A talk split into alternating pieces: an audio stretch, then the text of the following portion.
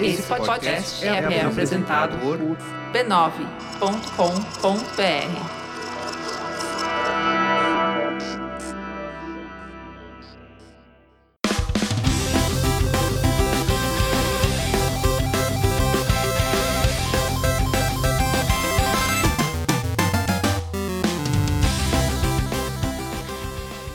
Ao vivo, o Poco Pixel número 49. Eu sou o Adriano Brandão, do meu lado tá o Danilo Silvestre. Tudo bom? Tudo bom, beleza? Maravilha. Qual que é o tema de hoje, Danilo? O tema de hoje é Ele é puro aço. Vamos falar hoje do Homem de Aço. Não, mentira. A gente vai falar hoje do Mega Man. Muito mais legal. Do que o Homem de Aço? Claro. Com certeza. Quem que liga pro Super-Homem? é que o, o, é que o Super-Homem tem uma vantagem, né? Que ele voa, Ah. enquanto o, o Homem de Aço que nos interessa, que é o Mega Man, Ah. ele cai que nem cocô, né? Ele despenca. ele despenca, né? Você realmente consegue sentir o peso do aço quando você tá jogando com o Mega Man. Isso é muito legal. Mega Man acho que é, uma, é uma das séries mais incríveis e populares e importantes da história dos videogames, junto com Mario, talvez. Sonic. É um dos personagens icônicos de videogame, é o Mega Man, sem dúvida nenhuma. Com certeza. E ele é, é a cara do, do, do Nintendinho, de certa sem maneira. dúvida. A cara Mesmo- da Capcom. E mesmo depois de muitos anos e tanto tempo sem Mega Mans decentes A acontecendo, gente continua lembrando do Mega Man, continua pensando no Mega Man. ainda existe toda uma legião de, de fãs saudosos de jogos, tanto do Mega Man quanto no estilo do Mega Man, né? Sem dúvida, é, um- é muito, muito importante, muito forte. Mas antes de falar sobre o Mega Man, a gente tem que falar sobre a família B9 de podcasts. Que também é puro aço. A família que é puro aço. São muitos. É que, nem, é que nem os jogos do Mega Man, são vários, né? É, É uma tipo- série enorme de podcasts. É tipo os vilões do Mega Man. São muitos e cada um tem sua idiosincrasia, assim. Cada um tem o seu poder específico. Exato. Então entrem lá em b9.com.br barra podcasts, escolha no menu lá, peça pelo número. Tem podcast de todo quanto é tipo, mas não deixe de acessar o b9.com.br. E Você tem que acertar a ordem de quais podcasts ouvir pra poder chegar no É a final. melhor tática, né? Bora lá, vamos matar uns robôs bem? Bora lá. Bora!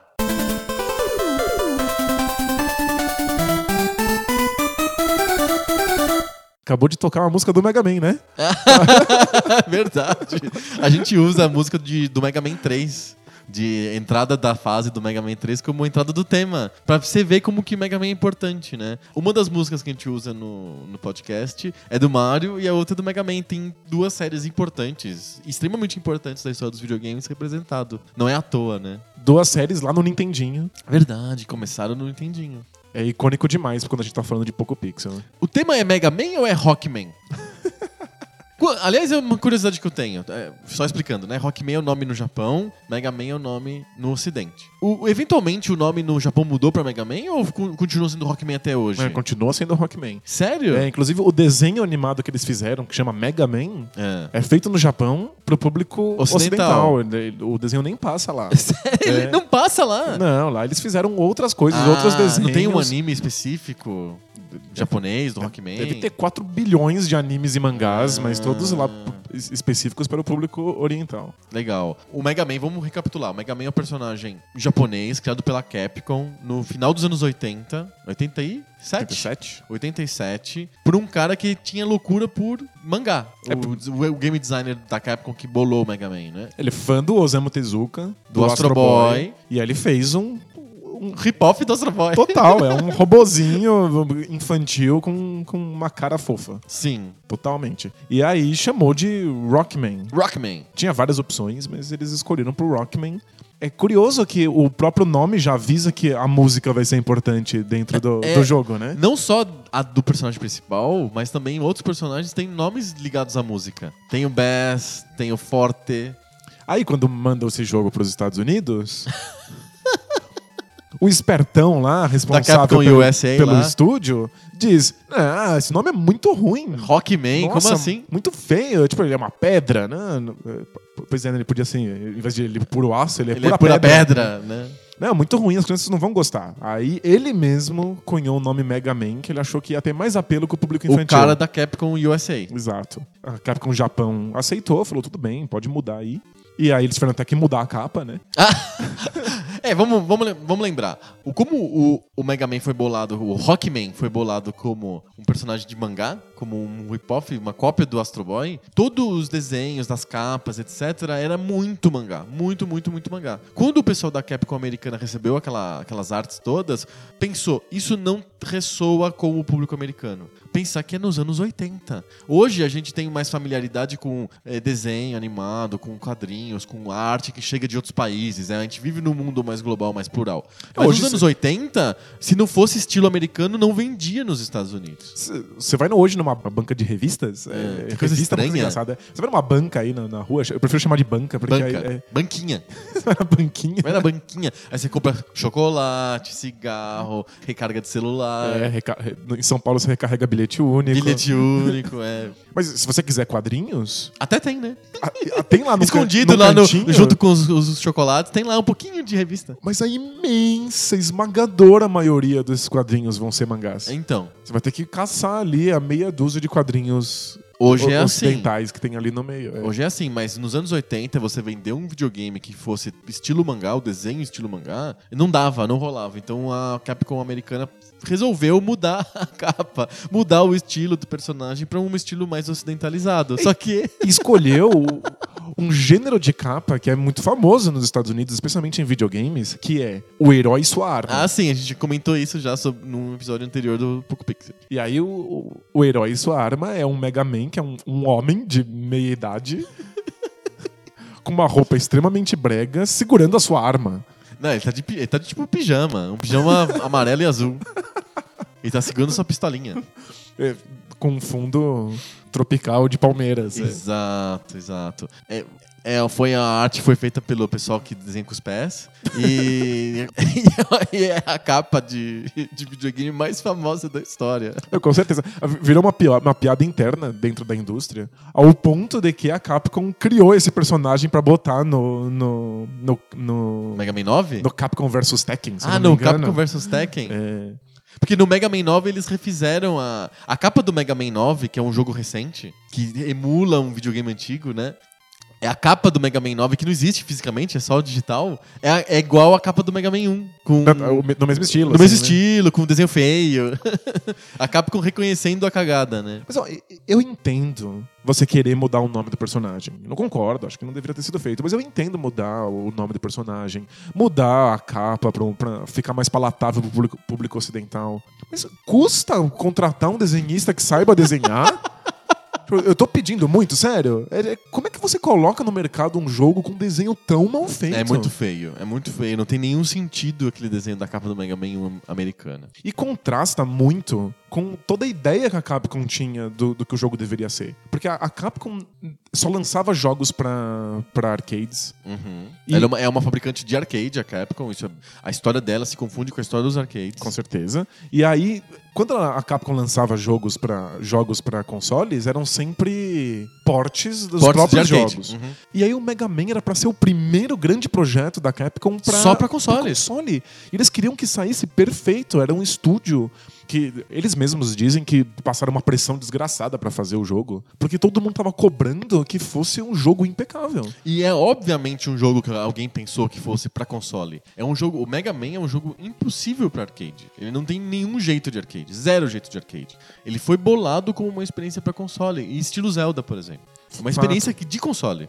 Ele não é linear. Exato. Ele tem um monte de opções, você precisa É longo, você não consegue terminar ele rápido lá de pé na, na loja. Sem dúvida. E você, você precisa ter uma familiaridade com cada uma das fases pra saber qual é a ordem correta e, e- É um jogo de console, típico. Pois é. Houve todo um pensamento, um cuidado, um esforço. A música foi muito bem trabalhada, os gráficos eram pra mostrar todo o poder que o, que o Nintendinho tinha. E aí você me bota um idiota pra desenhar a capa no- nos Estados Unidos. Sim. É um contraste no Japão ele grande. foi feito com um valor de produção super alto. É uma, super, Tudo. é uma superprodução é uma mesmo, né? superprodução da Capcom. Nos Estados Unidos. Numa época em que a superprodução é feita com 10 pessoas no estúdio. É, mas. Acho que, eh, se eu não me engano, o estúdio da, da, da Capcom que fez o, o, O Mega Man. o Mega São tipo 16, 17 pessoas. Incrível, né? Mas é uma superprodução. pra- Pensa que o pra- pra GTA. V tem centenas de pessoas. Pois é. Era como uma superprodução, foi um sucesso monstruoso no Japão. E nos Estados Unidos foi um fracasso gigantesco. Ninguém quis saber do jogo. Eu me lembro que a primeira vez que eu ouvi falar que existia o Mega Man foi um amigo meu que falou pra mim empolgadamente do jogo no carro. A gente tava indo pra algum lugar, não me lembro o que que era. E aí no carro ele tava falando: Olha, tem um jogo que eu ganhei, que eu recebi, que eu peguei. Sei lá, na época eu nem sabia de onde vinham os jogos. Eles botavam do chão, sei lá. né? Infância, né? É verdade. E aí ele falou assim: não, tem um jogo novo que você não tem fase. Você escolhe pra onde você quer jogar. E aí cada inimigo, você pega a arma do inimigo. Isso é incrível, não sei o que, chama Rockman. E ele, porque ele conheceu a versão japonesa. Entendi. Então eu, eu cheguei. Pra mim, chegou primeiro o Rockman, depois chegou o Mega Man. E tem o quê? Cinco, seis linhas de texto no jogo inteiro? Sim, é muito simples. Essa é a abertura, né? Que dá um, contexto do que tá Mini acontecendo. contexto, que em 2000 e X acontece alguma coisa.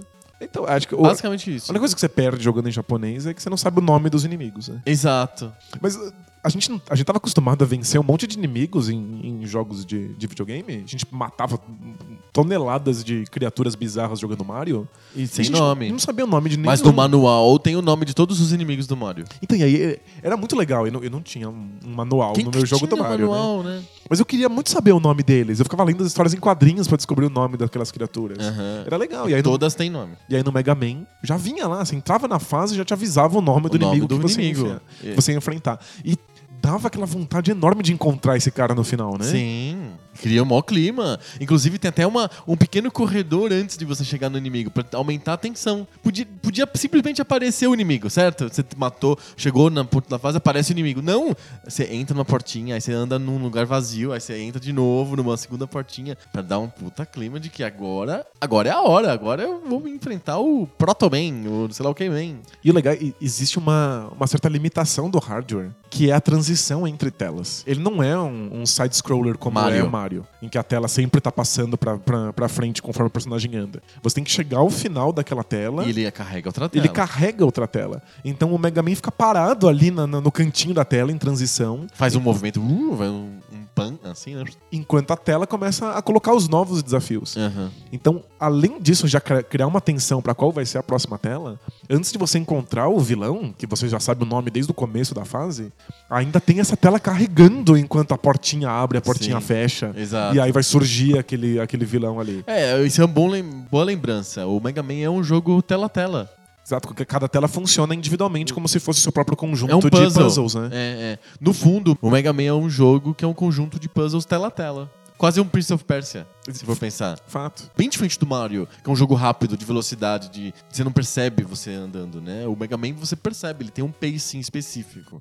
E isso gera uma, uma mudança na, na- na jogabilidade, né? na experiência do jogador muito grande. Porque no Mario existe uma, um espaço muito grande aberto para improviso. Vão surgindo coisas ali, você vai pulando e voltando e correndo e falando, nossa, olha o que eu consegui fazer.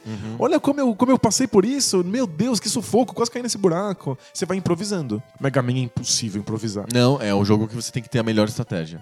Os Tem desafios da, de- da tela a tela são muito complicados. Sim. Tem- É, é um jogo muito difícil, além de tudo, né? Tem quadrilhões de plataformas que andam e, e somem, aparecem, e inimigos muito difíceis. Você tem que criar uma estratégia para cada tela. E aí, quando você domina aquela tela, você consegue passar por ela sempre. Sim. Mas aí tem a próxima tela. E a próxima tela você não vai conseguir passar por ela improvisando. Você vai ter que criar um jeito de, de, de chegar lá, de passar por ela para chegar na próxima. Então é, é, é um jogo muito mais difícil, muito mais estratégico do que o Mario, que é um jogo De ação. de ação, em que você tá o tempo inteiro correndo e, e improvisando. E tem gente que gosta de jogar o Mario correndo mesmo, apertando o botão de corrida. Ah, com certeza. É um tipo de jogo, é um, um jeito de jogar Mario, né? O Mega Man não, você não pode fazer isso. Inclusive, o robô é lento. Você sente que ele é de aço mesmo. Ele é, ele é puro aço. Ele é né? lento, ele tem um ritmo específico, o Mega Man, né? Enquanto os buracos do Mario, eles são coisas. Elas não são preocupantes, né? Os buracos do Mario são. Suaves, são São simples. suaves, são obstáculos ali, que são simples de serem, de serem ultrapassados, porque o Mario pula muito bem, especialmente se você estiver correndo, né? Uhum. Aí você pula por cima deles, depois pula de volta, depois pula de novo. Cada buraco no Mega Man É um horror. é o, o horror. Você encara o abismo e o abismo te, te encara Tirar de, volta. volta. É, Foi um Nietzscheano que fez os buracos do, do- do Mega Man. Até porque os buracos têm aquelas estacas, né? E você toca, ah, é, exato. você toca as estacas e adeus A Mega gente Man. falou sobre as estacas também no mesmo episódio que a gente falou da capa do, do Mega Man 1. A estaca é um sinal de game design, né? É, aqui você não pode cair. Tem buracos que você pode cair, Exato. que são caminhos, mas aqui não. É, o jogo não pode sacanear, porque várias fases do Mega Man, elas não são horizontais, elas são verticais. Sim. E aí você vai, você tem que passar essas telas da, da esquerda pra direita e de cima pra Pra baixo. baixo. E aí eu não posso ficar na dúvida se esse buraco é o lugar que eu deveria estar indo ou, Ou se esse é a buraco morte. é a morte certa. Então as, as, as estacas servem como indicativo. É uma boa escolha de design. Sim. O Mega Man fez muito sucesso no Japão, o Rockman, né? e aí ele, ele foi lançado o Mega Man 2. E ele resolveu um problema do Mega Man 1. Ou, alegadamente, era um problema do Mega Man 1. Que era um jogo muito difícil. Então, eu, eu acho que os Estados Unidos ficaram tentando Dá desculpas porque É, que o Mega Man não deu certo. encontrar desculpas para o primeiro ter sido um fracasso. Porque o primeiro era provavelmente os melhores gráficos que a gente tinha visto no Nintendinho Aham. na- em, em 87. É, a ideia de que você tinha um monte de fases diferentes para escolher, e que elas não eram lineares, que você tinha que criar uma estratégia, que os inimigos eram legais, que depois de tudo ainda tinha uma última fase final. Com um vilãozão ainda maior e poderoso, era espetacular. Quem não ia querer jogar esse jogo? É muito legal, né? Então, o fato de que foi um fracasso exigiu que desculpas fossem dadas. e aí chegaram à conclusão de que talvez o jogo fosse difícil demais para, abro aspas, o gosto americano. Ah, fecho aspas. E- mas é verdade, o Mega Man 1 é um jogo difícil. Eu não, eu não consigo imaginar alguém que acha o Mega Man um jogo pior ou que abra mão do Mega Man. Por ser difícil? Principalmente em 87 por ele ser difícil. Não, não, não. O- Assim, a gente vem de uma tradição, e a Capcom, ela é, obviamente, filha dessa tradição, que é a tradição dos arcades de jogos difíceis. Os jogos da Capcom de arcade são jogos difíceis, porque todos os jogos de arcade são difíceis.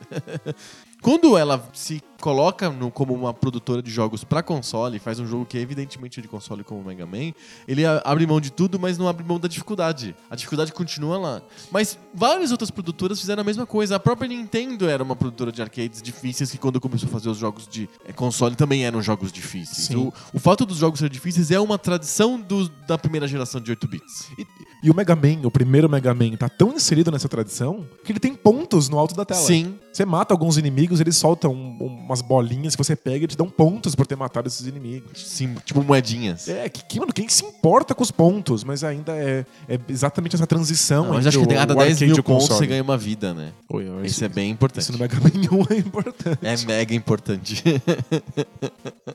Mas então no 2 eles acharam que resolveram esse problema. Porque o 2 é um jogo bem mais tranquilo. Muito, muito mais fácil. É um E- jogo maior. O Mega Man 1, se não me engano, tem menos robôs Man pra você matar. É, o Mega Man são seis robôs. Uhum. E eu acho que isso é essencial pro fato de que o jogo é muito difícil, mas não é frustrante. Uhum. Porque imagina um jogo em que a primeira fase é tão difícil que você simplesmente não consegue passar pelas primeiras telas. É porque o Mega Man, como você escolhe onde começa, não tem fase fácil e fase difícil. Todas as fases já são difíceis. Pois é.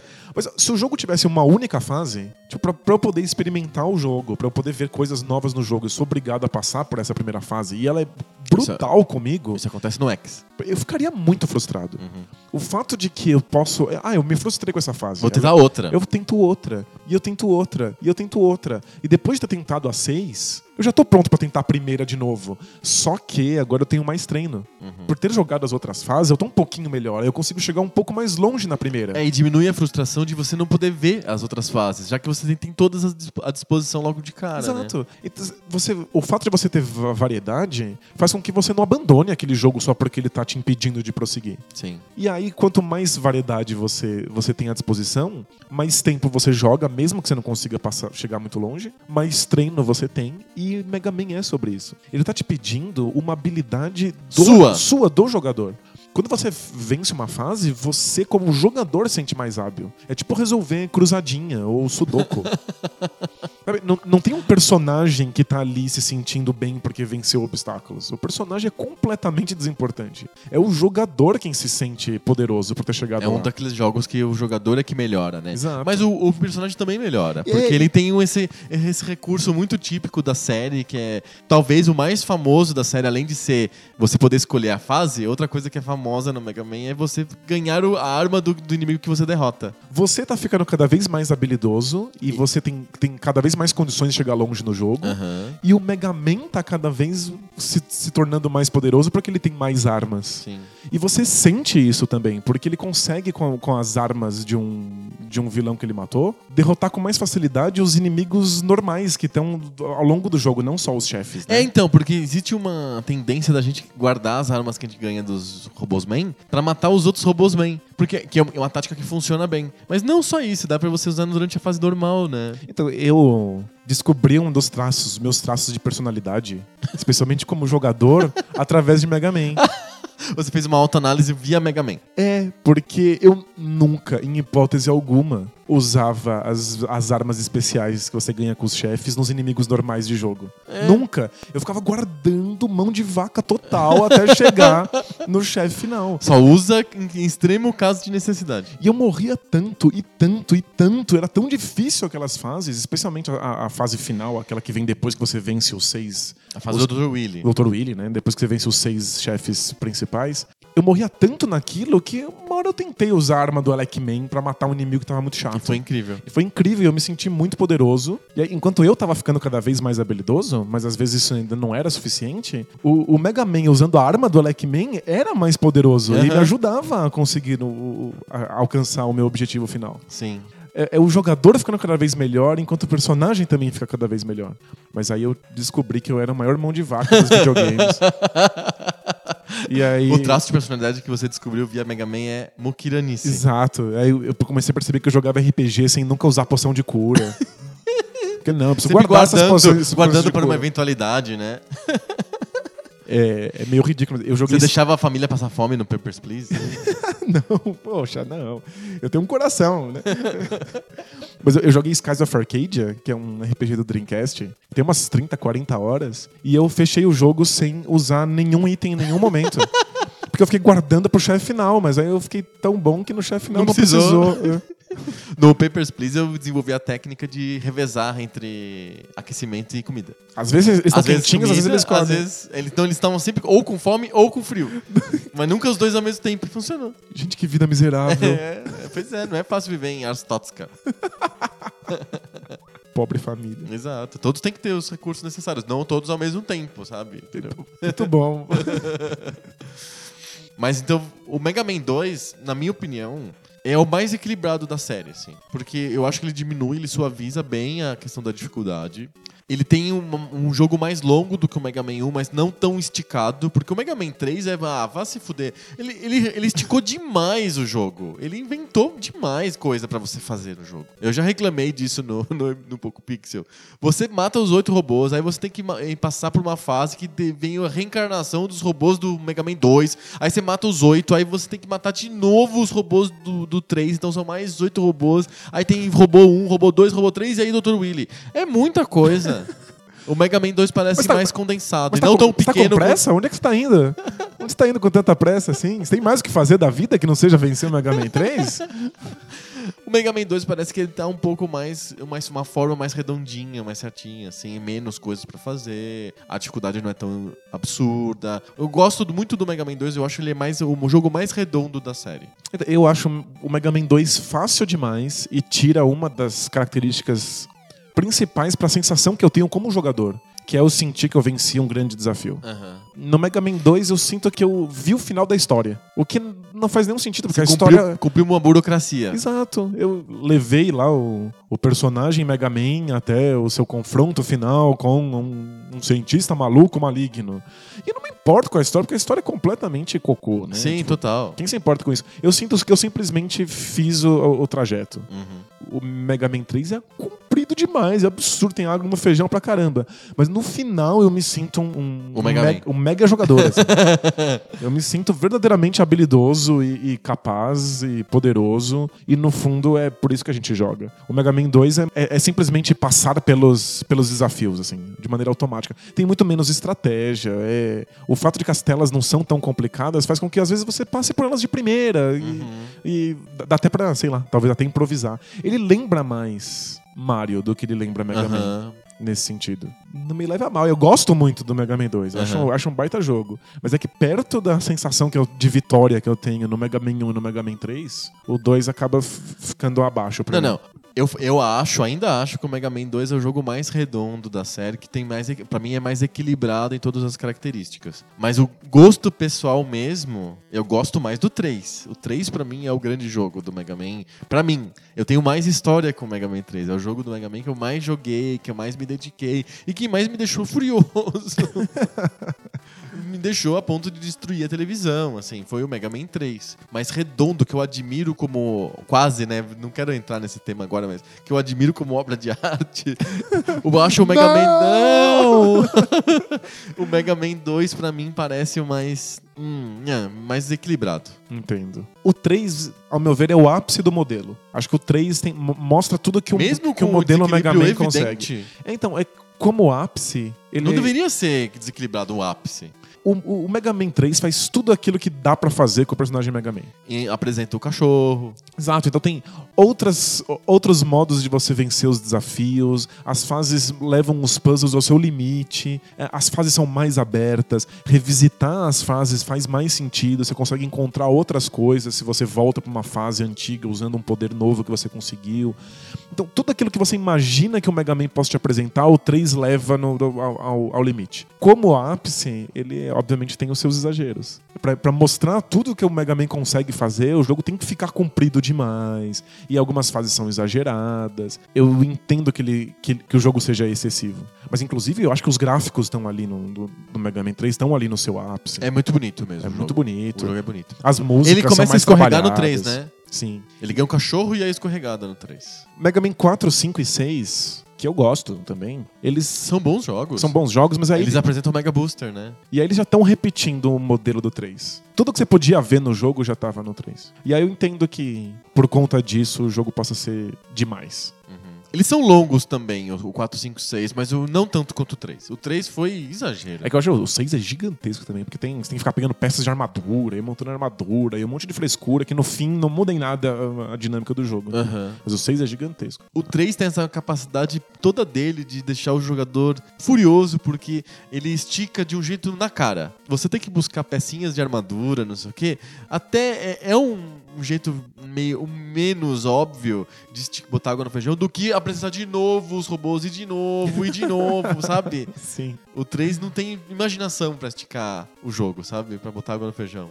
E nesse sentido, depois que você vence os seis primeiros robôs do Mega Man 1, e aí surge uma, uma fase nova em que você tem novos inimigos e novos vilões, aquilo era tão inesperado. Sim. Né, Você nunca esperava que surgisse uma fase nova num jogo que você já tá vendo todas as fases logo de cara. Aham. Tipo, aquilo era uma sensação de não acredito. Tem mais e era emocionante. Aí no 3 surgiu um milhão de outras fases com um milhão de robôs repetidos. Tudo repetido. Já não tem mais tem nada até- de emoção. Tem né? a reencarnação dos robôs, você já reparou no Mega Man 3? Tem uma coisa espírita, assim. Ah, ele, ele, O robôzão recebe a alma dos robôs que você matou, assim, É e verdade. incorpora os poderes. uma coisa meio pombagira. Assim, né? É muito exagerado. O Mega Man 3 é exagerado nesse sentido, mas a jogabilidade é uma delícia, assim. Ele, você poder escorregar é uma coisa tão simples que melhora tanto a jogabilidade. Tem novos puzzles que surgem por causa que você pode escorregar. Sim. Simples assim. Se você poder escorregar até a metade e voltar porque o inimigo tá vindo, aí você volta de novo. E sabe que isso foi uma, uma escolha de design legal? Porque no Mega Man 1, a ideia original era que o Mega Man abaixasse. Hum. Que ele tivesse a possibilidade de abaixar pra passar por, por lugares mais estreitos ou pra Aham. desviar de projéteis. E aí quando eles testaram, ficava muito difícil você ter o, a, a agachada no jogo, porque o Mega Man ganhava duas alturas de tiro. E aí com duas alturas de tiro, eles tinham que a pensar... complexidade do jogo ia aumentar muito, Ia- né? muito, eles tinham que pensar se o tiro ia ou não ia pegar no, no inimigo que estava na frente. E aí e- e você aumenta tantas possibilidades de que o inimigo não seja pego pelo seu tiro que o jogo fica praticamente impossível de vencer. Uhum. E aí no Mega Man 3 eles querem que o Mega Man abaixe. Ele Mas, bagaça, sem atirar. mas exato, o, o agachar tem que. Tem, é legal porque abre novos caminhos pela, pela fase, mas se você atirar enquanto você faz isso, os inimigos ficam difíceis demais. Então eles criaram essa agachada que, na verdade, é até um, um boost de velocidade. Assim, né? É, é, eu usava muito pra ir mais rápido. É, esse carrinho que o Mega Man dá, né? E pensa que, que, que escolha inteligente, assim, é, aumenta a velocidade, cria novos caminhos na fase, mas você não pode atirar e você não pode usar essa velocidade pra pular. Sim. Então a, a dinâmica de como você resolve os puzzles continua a mesma. Os tiros não têm alturas diferentes, você não pode pegar impulso pra pular, né, pro, pro- o, o buraco não ficar aquela coisa desimportante como é no Mario. É, tipo, o Mega Man te ensina a respeitar buracos. Aliás, o Mega Man te ensina a respeitar tudo, né? tipo, os inimigos exigem respeito. Você Mas- vê o, o inimigo mais bostinha do jogo. Pode te matar. Ele pode te arrebentar, então você respeita tudo.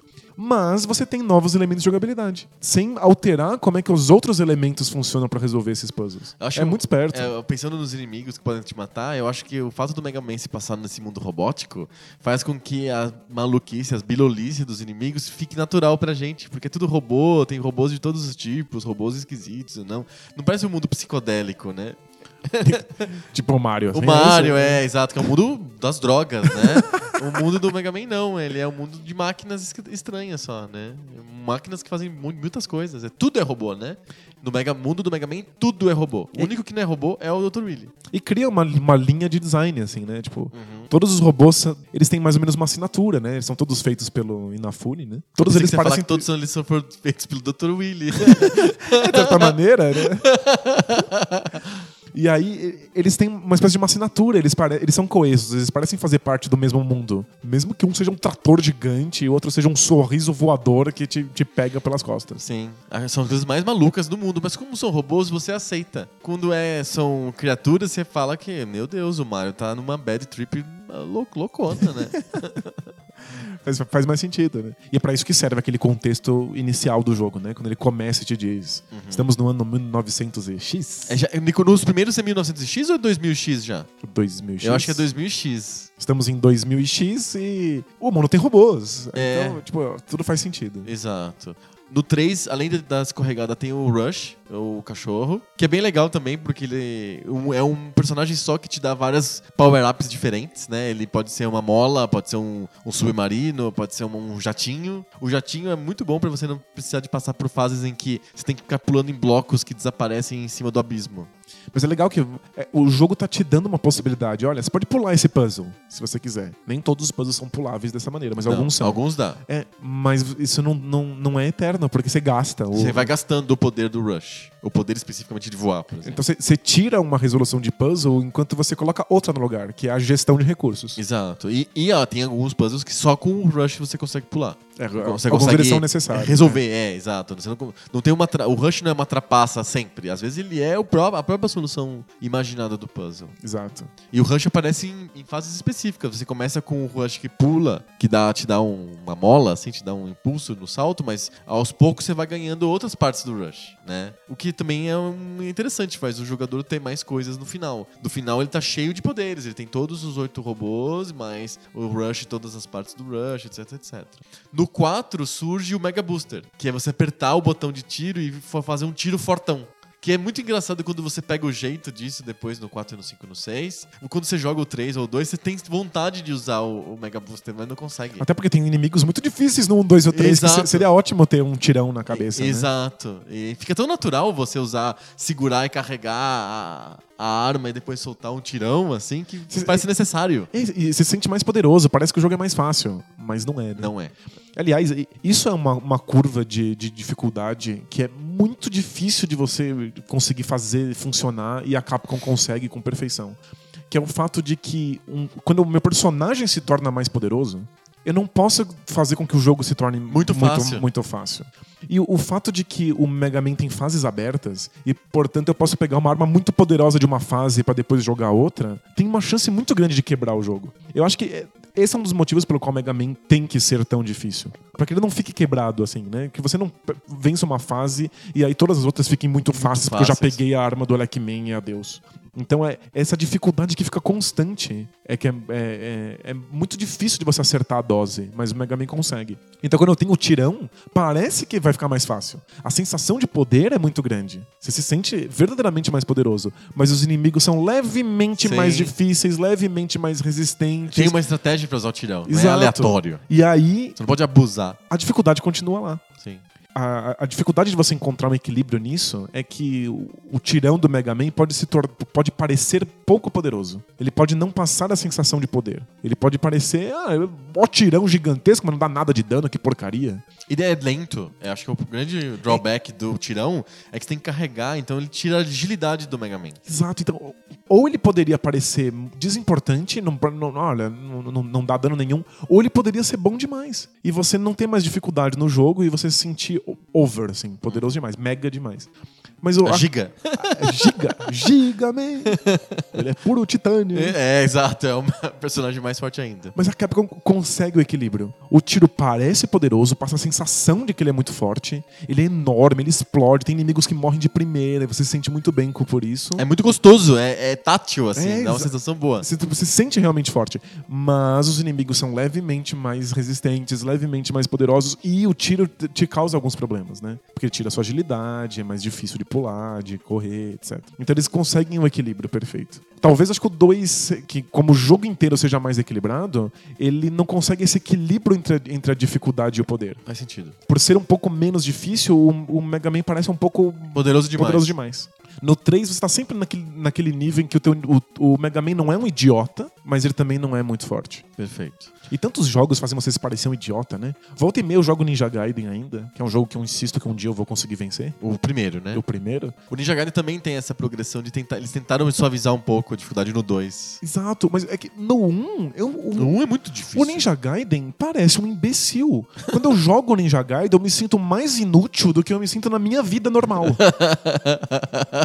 ele, é um, ele é um completo idiota. Ele pula tudo torto, ele não consegue ficar se- segurando na, na parede direito. Ele toma uma porrada, ele pula 10 metros pra trás e cai no buraco. Ele não, ele não atinge. os- a, a espada dele não atinge os inimigos muito baixos ou muito altos. É tipo. Tá vendo problemas de você ter um personagem que abaixa enquanto é, ataca. Exato. Aí vem o cachorro por baixo, você bate nele por cima e ele te mata. Aí você É. abaixa, ele pula na sua cabeça e te mata. Sim. Você sente um imbecil. E Mega Man 1 talvez seja tão difícil quanto o Ninja Gaiden 1. Mas ele é mais equilibrado nas coisas que o jogador pode fazer. E aí você nunca sente que o Mega Man é um, otário. Sim. Ele é forte o suficiente pra lidar com aqueles desafios terríveis que estão na frente dele. Esse é o, é o equilíbrio certo. E, tipo, parabéns pra Capcom por, por conseguir criar isso numa série de jogos. Acho Exato. que o 6, com pequenos de- desníveis aqui ou ali, o 2 muito fácil, o 3 muito longo, o 1 muito difícil, mas ele consegue sempre essa- esse equilíbrio de que você se sente eh, capaz, né? Que você se sente hábil, dá aquela sensação de que você consegue, mesmo que seja difícil. Eu, a, minha, a minha principal crítica ao 4, 5 6, que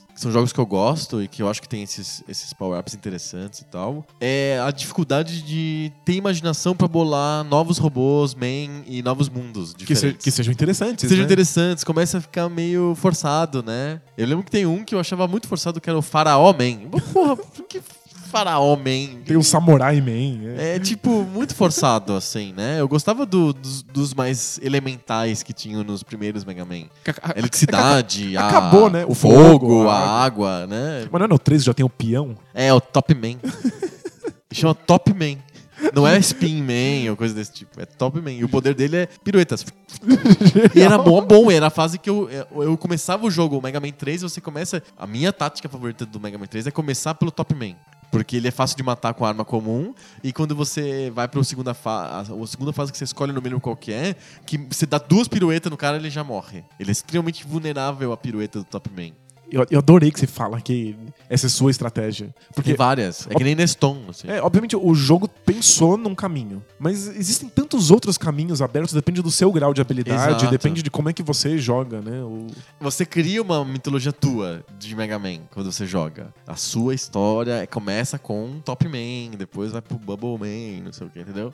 Mas não, não necessariamente os outros têm essa mitologia. Não, né? cada um faz de um jeito. Então, No Mega Man 1, a maior parte das pessoas começa com o Cutman. Certo. Porque o Cutman é apanha da Da arma, arma normal. A fase é ligeiramente mais fácil do que as outras, então a maior parte das pessoas mata o Cutman primeiro. Só que na tela em que você enfrenta o Cutman, existem pedras que só podem ser pegas e arremessadas com o poder do Gutsman. Ah, Então Que facilitaria a matar o Cutman. Isso, três pedradas no Cutman ele tá morto. Então, embora todo mundo comece com o Cutman, inclusive eu, o game design me dá indícios de que o Gutsman é o primeiro. E é fácil matar o Gutsman sem arma de ninguém? Eu acho ele um pouquinho mais difícil de matar do que o Cutman, com a arma normal. Ah, entendi. Mas eu acho que era o que tinha, o, o que tá, o que tinha Isso se é- pensado é quando o jogo né? fez. O jogo te dá uma possibilidade aberta, né? Nem os jogos modernos, tipo GTA, dão isso. Tem fase depois, uma fase, depois outra, depois outra. Você fala, a gente fala, não, o GTA é, é aberto, mas não, ele é linear, é mega linear. É, se você pensar, talvez o, o- esse modelo que o Mega Man criou, de, de escolha a fase que você quer e na ordem que você quer, tenha criado o nosso modelo de side quests Uhum. nesses jogos abertos. Sei. Sabe, você pode, no GTA, a, a- a missão principal ela, ela é totalmente linear. Mas tem um milhão de outras missões secundárias e cada uma delas talvez te dê uma recompensa pra uma outra missão. Sim. Então talvez o jogo fique mais fácil porque você pegou uma arma ou Alguma coisa assim. ganhou ponto de experiência no RPG porque você foi numa missão secundária. Sim. E aí conseguir lidar com não posso deixar o jogo fácil demais pro cara que fez as side quests é que é difícil. Sim. E é o que o Mega Man consegue fazer tão bem. Ele ainda é uma lição de, de, De game, design? Não muito. Aliás, falar em lição de game design, antes da gente ir pro Super Nintendo, vale falar de um filho direto do Mega Man e da própria Capcom, que é o DuckTales. DuckTales é um rip-off do Mega Man. Total. É igualzinho, só não tem tiro, porque o de Patinhas ele não atira nada, ele, ele dá Bengaladas? né? bengaladas e pula em cima das pessoas com uma bengala. Mas o, o game design é muito próximo do Mega Man. Piorado, eu acho ainda o, o DuckTales tem problemas de equilíbrio que o do Mega Man consegue resolver bem melhor. DuckTales é bizarramente difícil em umas partes e Muito bizarramente fácil, em em outras. outras. Não existe estratégia, você pode jogar qualquer fase em qualquer ordem que não faz diferença É absolutamente porque você não nenhuma. pega poderes a mais. que- Exato. O, o, o tio Patinhas, que você controla no DuckTales, ele nunca se altera enquanto personagem. Nunca. A única diferença é a sua habilidade manual mesmo. É, então não é um jogo tão completo e tão interessante quanto o Mega Man. Talvez eles pensaram nisso porque o público do DuckTales fosse mais infantil do que o público do Mega Man, sei lá. Mas eles fizeram uma versão mais água com açúcar do Mega Man no DuckTales. E bizarramente. Que é um jogo muito bom, eu adoro Animal. DuckTales, a música é linda, ma- os gráficos são super bonitos, é bem legal. As fases são interessantes. As é fases são interessantes, divertidas, é o, é o con- o conceito do jogo é bom, mas o, o- o- ele é uma versão suavizada mesmo, aguada do Mega Man. Com certeza. Super Nintendo? Super Nintendo. O Super Nintendo é engraçada a história do Mega Man no Super Nintendo, porque a Capcom percebeu que o pessoal cansou do Mega Man de alguma maneira e resolveu rebutar a franquia. O 456 já dava pra ver que eles estavam Cansados já. É, tirando o leite de, um- de uma vaca que tava magra já. Se no 3 já, você já tem que fazer o Homem-Peão, É, né? Já, Imagina- imagina, no 6, né? exato. E aí eles rebutaram. Não é mais o Mega Man, o personagem mudou, é outro personagem. E ele não é tão infantil quanto o, o Mega Man mesmo. Ele tem, um, ele tem um traço mais adolescente. Parece que ele, ele cresceu, né? O X. É porque tem o Mega Drive existindo ali, né? Você tem, que, É, você tem, você tem que sempre conquistar esse mercado. né? Aliás, falando em Mega Drive, a gente não pode esquecer que tem Mega Man no Mega Drive. É um jogo que compila os três primeiros Mega Man, se chama The Willy Wars. Que é o Mega Man 1, 2 e 3. Com os gráficos levemente Com melhorados. gráficos um pouquinho melhorados, a música um pouquinho melhorada. É um jogo típico do Mega Drive naquela sua essência de ser onde as produtoras colocavam alternativas ao Nintendinho. Tem uma fase do Mega Drive que era isso. Você tinha jogos que saíam ao mesmo tempo no Nintendinho e no Mega Drive. Tadinho do Mega Drive. Tadinho do Mega Drive, ele tava sempre subpar, né? Mas Super Nintendo X. O X já tá claramente tentando aproveitar o poder técnico do Super Nintendo. Sim. Então já não faz mais sentido, perto de todos os gameplays que o Super Nintendo oferece, você fazer um jogo tela a tela. né? Exato. Tela a tela ficou um- uma coisa arcaica, né? Então o, o Mega Man agora corre da esquerda para direita e a tela vai acompanhando o tempo inteiro. Isso muda necessariamente a dinâmica do jogo, né? Deixa de ser resolver puzzles para que eu possa ir para a próxima tela e Vira um jogo de ação. vira um jogo de ação e mais focado na progressão. Exato. Mu- Muda pra mim bastante. Eu sinto o X como uma série diferente da série Mega Man. Porque muda tanta coisa pra mim. A fase tutorial muda pra mim muito o jeito do jogo. Você tem que passar por uma primeira fase obrigatória, que, que te ensina a jogabilidade. Além de- ela- mas é, a fase tutorial do primeiro Mega Man X, ele é um- uma aula de como fazer um tutorial que Sim. não é um tutorial. Perfeito. Né? Você aprende a jogar o jogo sem aparecer um box. Balãozinho falando, Exato. faz assim, faz assado.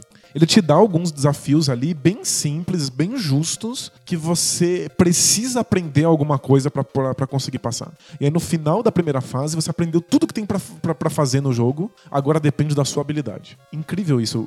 A maior parte dos jogos tem muito medo, hoje em dia, de te dar todas as opções do jogo de uma vez só. Nos primeiros 10 minutos tinha mostrar tudo que o Batman pode fazer, por exemplo. É, porque eu acho que eles têm medo que a pessoa enjoe do jogo. Tem que dar coisas novas e desafios novos e poderes novos, e coisas novas pra ele fazer o jogo inteiro, pro cara não largar, não desistir. E acho que eles têm medo também de que ah, o jogador. É muita coisa, o jogador vai, ficar- vai se sentir oprimido, ele não vai Pode entender ser. o que tá acontecendo. E aí no Batman ele faz três coisas. Ele começa só dando soco, praticamente. é, aí depois de um tempo ele fala assim: Ah, eu tinha escondido aqui uma arma muito importante. É, tava aqui embaixo, achei. Embaixo dessa, desse arbusto. aí vem o Alfred com. com com um avião e fala: Olha, toma uma arma a mais que você esqueceu de pegar antes de Você sair saiu de com casa." pressa. Pois é. Você queria passar antes da padaria e aí não pegou. Não isso. pegou e tal. É um artifício pra o jogo ficar interessante sempre. E aí, o Mega Man X te dá todas as possibilidades do, do personagem logo de cara no tutorial. E aí é tanta coisa acontecendo que você fala, nossa, muito louco, eu preciso dominar isso. E quanto melhor você domina, mais sucesso você tem nas fases. E é claro que ele vai ganhar coisas novas pra deixar o jogo emocionante, mas só quando ele vencer os chefes, né? E aí sim ele vai, vai ficando diferente. Mas tudo que o Mega Man faz a princípio tá ali de cara. Só que é um jogo muito diferente. Eu- eu- inclusive, se eu tiver afim de fazer inimigos hoje, eu posso ser sincero com o fato de que eu não gosto muito de- de- de- da série X. Sério? Da série X. É. Não sou muito fã. Prefiro muito mais a do Nintendinho. Eu também, eu- pra mim, muito. Eu gosto muito mais da dinâmica puzzle. Tela a tela. Tela tela, plataforma, difícil Do que o jogo de ação X. Do que o X que tá correndo pra frente. Pra mim é muito diferente. Pra mim é como se fosse outra série mesmo. Tanto que eu acho que a Capcom percebeu isso e falou: não, não pode ser o Mega Man. Aí falaram que é o X e é um personagem diferente e tal. Faz sentido, é. De fato. Mas é um jogo, são jogaços. É um são- jogaço, jogaços fantásticos. Porque de fato, o Mega Man, como a gente gosta no Nintendinho, não tinha mais espaço no Super Nintendo. Tecnicamente, ele não cabia mais. Se você pega o, o jogo do Nintendinho e faz a tela correr junto com ele, já vira um jogo de ação diferente. Sim. E você vai começar a ficar frustrado porque ele atira devagar demais ou não corre o suficiente. Então, o fato de que a tela se mexe já obriga várias mudanças de, de- na jogabilidade do Mega Man. Então, ele já precisa atirar mais rápido, ele precisa ter um tiro que, que é, alcance mais inimigos, um tiro mais poderoso. Sim. Ele precisa ter mais velocidade. Mais movimentos, ele escala paredes e faz coisas ma- Exato. malucas. E aí, como ela- a tela tá andando enquanto os inimigos vêm, já não faz mais sentido você parar na frente do buraco e ficar Analisar. olhando pra ele, temer o buraco, olhar fundo nos olhos do buraco. Ver o, o, o vazio da sua vida ali espelhado naquele buraco. Agora você tem que pular pelo buraco. Correndo, você não E pensa, é o, é o Ninja Gaiden. E se você errar um pouquinho o buraco, porque estava fazendo isso na pressa, na correria, Você um escala de ele inimigos, por dentro do Você buraco. escala por dentro do buraco, porque o, o- o X coloca essa nova possibilidade de Sim. você tocar a parede e dar aquela escorregadinha pra você poder pular de novo na parede e se apoiando nela.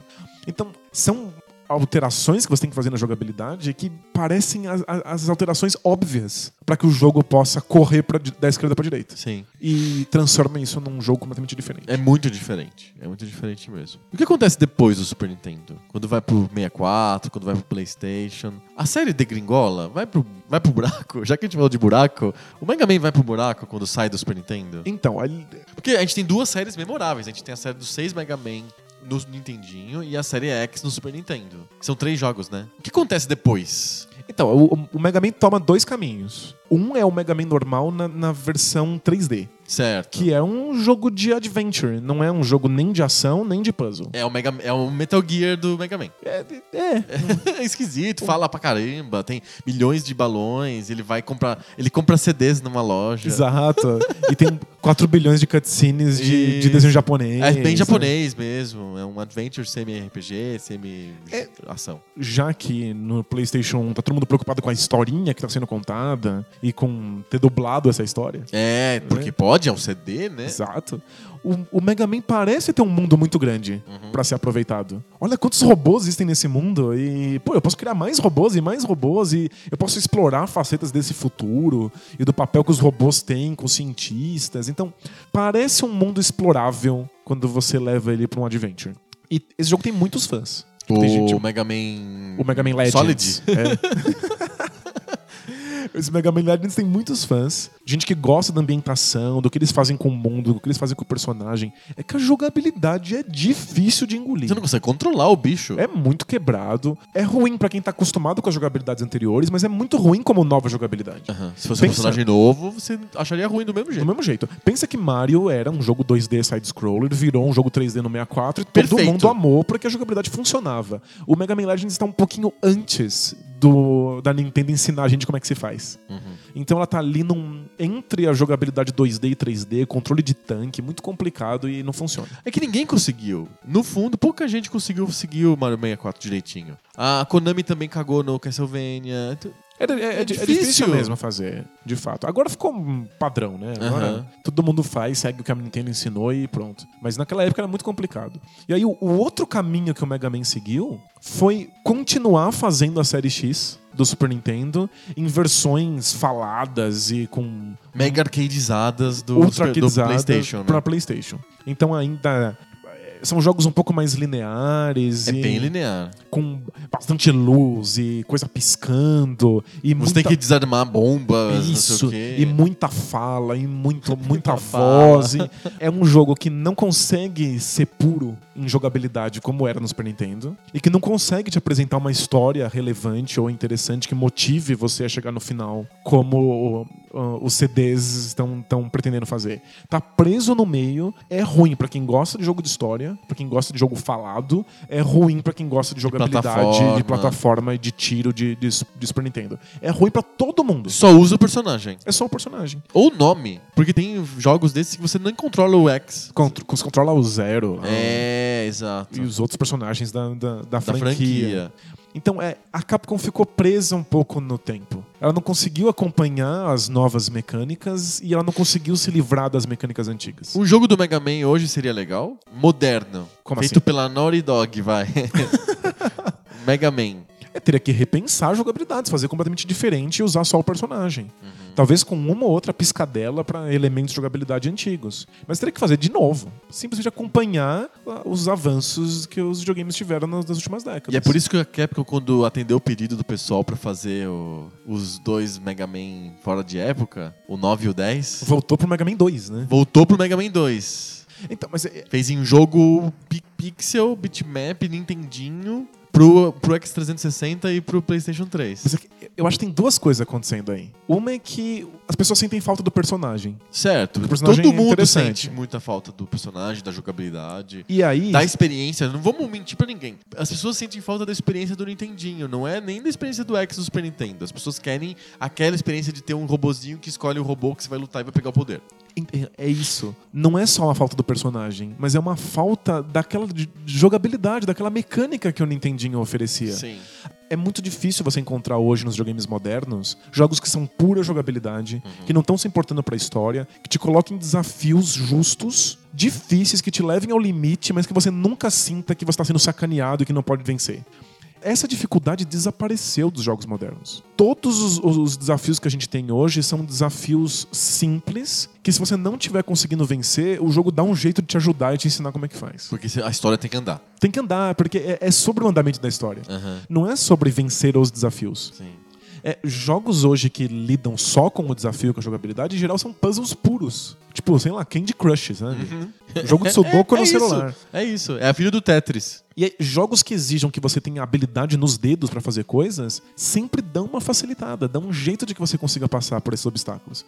Então eu acho que a saudade que se tem de Mega Man é em parte pelo personagem, porque a gente lembra dele com carinho, ele é um robozinho, ele é fofo, ele é interessante, etc. Mas é muito mais pela jogabilidade que, que, que a gente tinha lá e que não existe mais.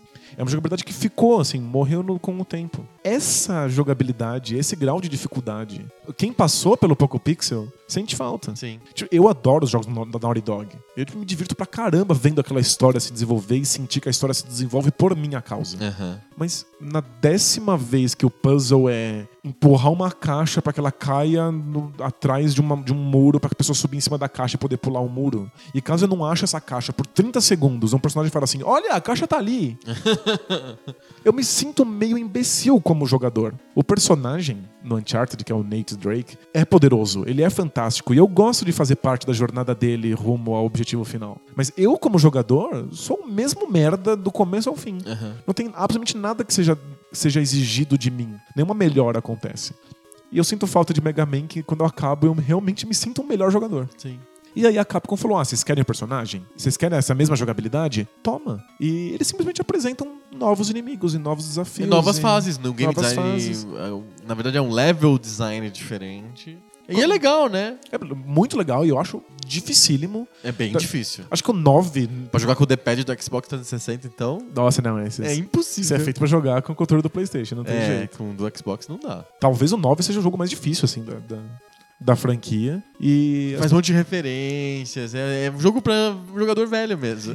você pode ligar e desligar a opção de dar slowdown quando tem inimigo demais na tela, Que como, acontecia no Mega como Man 1. ni- Não, a série inteira. Tem muito slowdown. né? Tem muito slowdown. E a- os inimigos desaparecem. Ficam, ficam piscando, né? É, da, porque. da não- flickering, né? Exato. Não tem memória, eu não entendi, não tem memória. Aí você pode jogar o Mega Man 9 no seu Play, PlayStation 3, Super sofisticado. super sofisticado. Você pode jogar assim, com ele slowdown. dando slowdown e piscando quando, quando tem muito inimigo. Ou você pode desligar isso e jogar uma, uma experiência Moderna. mais moderna, mais Com os gráficos 8 bits. suave, mas ela é 8 bits, com aquele mesmo grau de, de exigência e dificuldade, sem tutorial. Descubra você mesmo qual é a ordem dos inimigos e boa sorte. Engraçado que, pra encerrar, essa experiência do 9 e do 10, claro, né? Foi polêmica porque todo mundo xingou, assim. Todo mundo achava que ia sair um jogo moderno do Mega Man.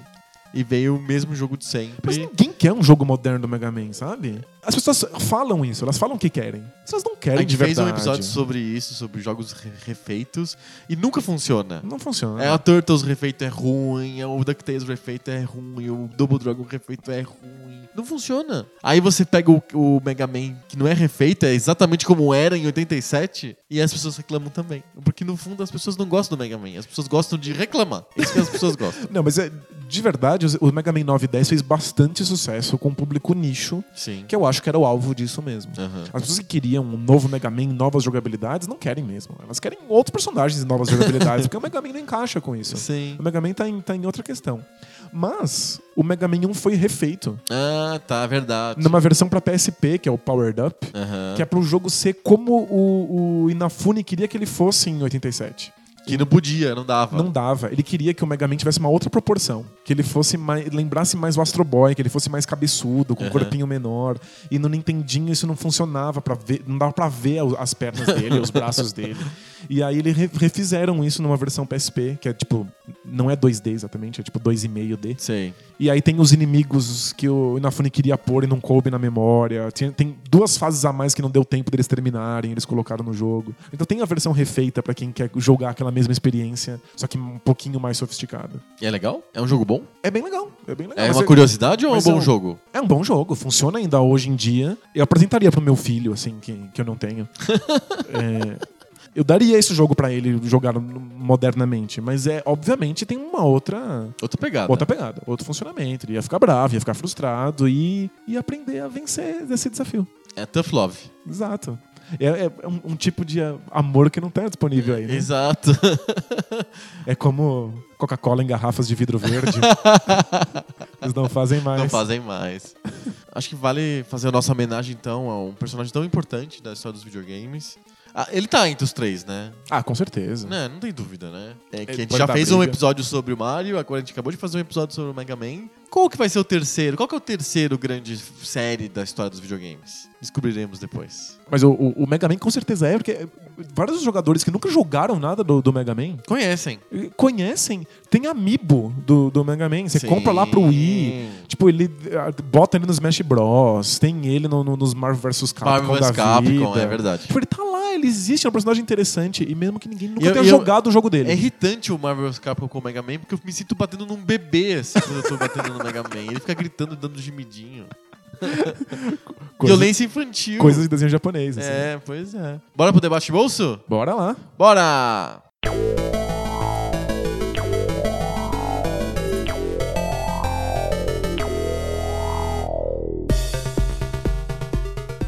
Debate de bolso, aquela sessão do nosso podcast que a gente escolhe qual que é o caminho que a gente vai tomar. Só que a gente não escolhe o chefão man que a gente vai enfrentar. A gente escolhe o tema que a gente vai falar. Toda semana um de nós escolhe um tema que não é de videogame. Essa semana sou eu. Às vezes é mais difícil responder isso aí do que fechar Mega Man 1. né? Mas você vai responder fácil a pergunta que eu vou fazer agora. Essa madrugada morreu o Muhammad Ali, é verdade. considerado por todos o maior lutador de boxe de todos os tempos. Eu queria entender de você porque eu sei que você é fã de luta. E eu queria que você falasse por que, que você gosta de luta, se você gosta de boxe ou gosta de MMA, qual que você gosta mais. E o que, que te atrai nesse tipo de esporte? É esporte mesmo? Hoje, por exemplo, quando eu li o, obituário do Muhammad Ali, eu li várias pessoas falando: é, eu não gosto de boxe, porque boxe é uma, para mim, é uma, um massacre, não é um esporte. Mas eu preciso de respeitar o Muhammad Ali, porque ele foi uma personagem tão, tão, tão interessante, pelo que ele falou, representou, pelo que ele fez, etc, etc. Mas boxe não, não dá, sei o quê. Vi várias pessoas falando sobre isso. Eu sei que você tem uma posição a respeito. Boxe, luta, MMA, etc. É esporte? É válido ou é selvageria? E qual que é? e por que que você gosta? O que que é tão interessante no boxe ou no MMA, por exemplo, que te atrai tanto? Se você quiser falar sobre o Muhammad Ali também. Tem- nossa, tem muita coisa acontecendo. Porque é um personagem muito legal também. Sem dúvida. Nossa, é muito legal. Momento autobiografia, É. eu acho importante contar co- a- minha relação pessoal com lutas. Como é que eu entrei em Certo. contato com elas. Eu era uma criança que apanhava muito na escola. Olha só. Muito pequenininho, assim, desde a da pré-escola me, me pegavam de porrada. Tipo, É difícil- aleatório é, é isso, muito aleatório. né? Eles pegam alguém, assim, aí funciona. Que estranho. Minha mãe resolveu me colocar numa arte marcial pra que eu aprendesse autodefesa. Aham. A ideia da minha mãe era que eu batesse de volta. assim. Aham, sim. Sabe, tipo, ó, não vai ficar apanhando pra sempre aí. Bate de volta que eles param de te bater. Essa era a ideia da minha mãe, o que obviamente é muito polêmica. É, não, e não funciona. É, não funciona. Não, não repita isso na sua família. Não. Mas me, me colocaram num- num- numa arte marcial. Uma arte marcial híbrida, bizarra, que tinha traços de karatê e outras coisas. Uma, uma coisa bem salada mista. Sei. E eu entrei nela com seis anos de idade. Aprendi como compreender o meu corpo e as- a, a dinâmica do meu corpo e aprendi a, a me defender e, e como interagir, como fazer meu corpo interagir com outros corpos. E passei mais de 10 anos praticando ela sem parar. Você começa a perceber que quando você quer levar o seu corpo a um, a um outro patamar, quando você quer ter um domínio diferente do seu corpo, e em geral, quando a gente está falando disso, a gente está falando de alguma prática esportiva ou até artística, você não tem como fazer isso sozinho. Não faz sentido pro dançarino Dançar dançar sozinho, completamente sozinho o tempo, tempo inteiro. inteiro. E não faz sentido pro artista marcial, pra, pra, pro pessoal que tá lá aprendendo o que, que meu corpo consegue fazer, fazer isso lá sozinho, de um quarto fechado. A presença de uma outra pessoa ali é que faz com que o seu corpo tenha que responder ao dela. E aí você começa a, a expressar o seu, o, o- o seu corpo de acordo com o que o outro corpo está expressando. É, é uma conversa entre corpos. Isso é uma coisa sociológica im- im- importante, né? Você não encontra a sua identidade, você não con- encontra a sua expressão, se você não estiver comparando ela e fazendo ela responder às outras pessoas que estão ao seu redor. Claro. Embora pra mim a arte marcial, a, a princípio, tenha sido sobre autodefesa e bater nos outros de volta, é, ela acabou se tornando simplesmente a chance de que eu pudesse conhecer o meu corpo e como ele respondia às outras pessoas. Portanto, você estar em confrontos controlados com outras pessoas é essencial para que isso aconteça. Existe uma, um- uma parte do, do esporte que é memória muscular. Né? Você faz o seu, o seu Várias músculo vezes a mesma coisa. Milhões de vezes você chuta aquela bola e você corre aqueles 100 metros e você dá um chute. Fica instintivo. E fica instintivo, a sua memória responde daquela maneira. Mas quando tem outra pessoa ali na sua frente, a sua memória muscular ela tem que ser deixada ligeiramente de lado para reagir à- reação do outro. E aí vira essa dança bonita, que é o atacante do futebol tentando driblar um, um zagueiro.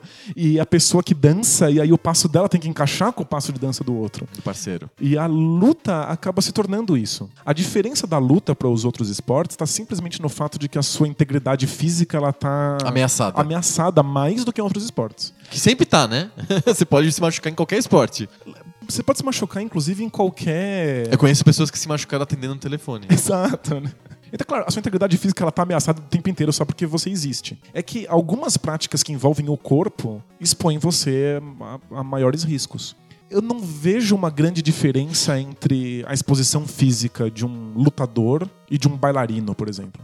Sabe, o fato de que você tem que levar o seu corpo a extremos. E que isso só pode acontecer na sua plenitude quando você tem uma outra pessoa que compartilha aquilo com você. É uma coisa meio clichê, meio desenho japonês, assim. Mas é. O adversário é quem força você a descobrir aquilo que você pode dar. Mas se você não tem parâmetro, se você tá simplesmente realizando um esporte ou, ou dançando por, por si mesmo, você não consegue descobrir qual é seu limite. E aí, quando vem uma outra pessoa e te empurra na direção do limite, você descobre que o limite era falso e você pode conseguir coisas ainda mais impressionantes. E se outra pessoa empurrar seus limites ainda mais longe, talvez você alcance eles. E de certa maneira, a luta pela perfeição esportiva e artística é uma luta por limites. É descobrir até onde o seu corpo vai. E isso você só faz com uma outra pessoa. E é por isso que essas artes marciais têm um respeito tão grande pelo adversário. Algumas delas nem permitem contato total, né? É, capoeira, por exemplo. Capoeira. Ou luta greco-romana. Que você. Só empurra. Você só né? empurra. Sumô. O sumô que você empurra pra fora da, da área delimitada. A luta greco-romana você tem que encostar as costas do adversário no Mas chão. mesmo, mesmo Judô, outras. Judô, né? é isso. é, Judô, taekwondo, são lutas que têm um contato bastante controlado, né? Ninguém sai muito machucado de, É, uma, não, de tipo- uma luta de judô ou de taekwondo. É, não, obviamente, no judô você pode quebrar um, um braço sem querer. Ou... Pode, porque você caiu de mau jeito. E no taekwondo você pode nocautear alguém porque um chute entrou perfeitamente na Mas é, é, é incomum. É incomum.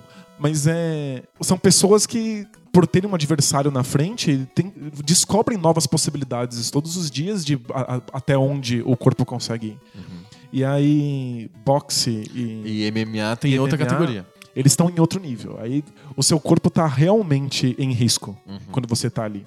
É claro que é esporte, porque você está delimitando um conjunto restrito de regras que tentam proteger ao máximo a vida da- do, do participante.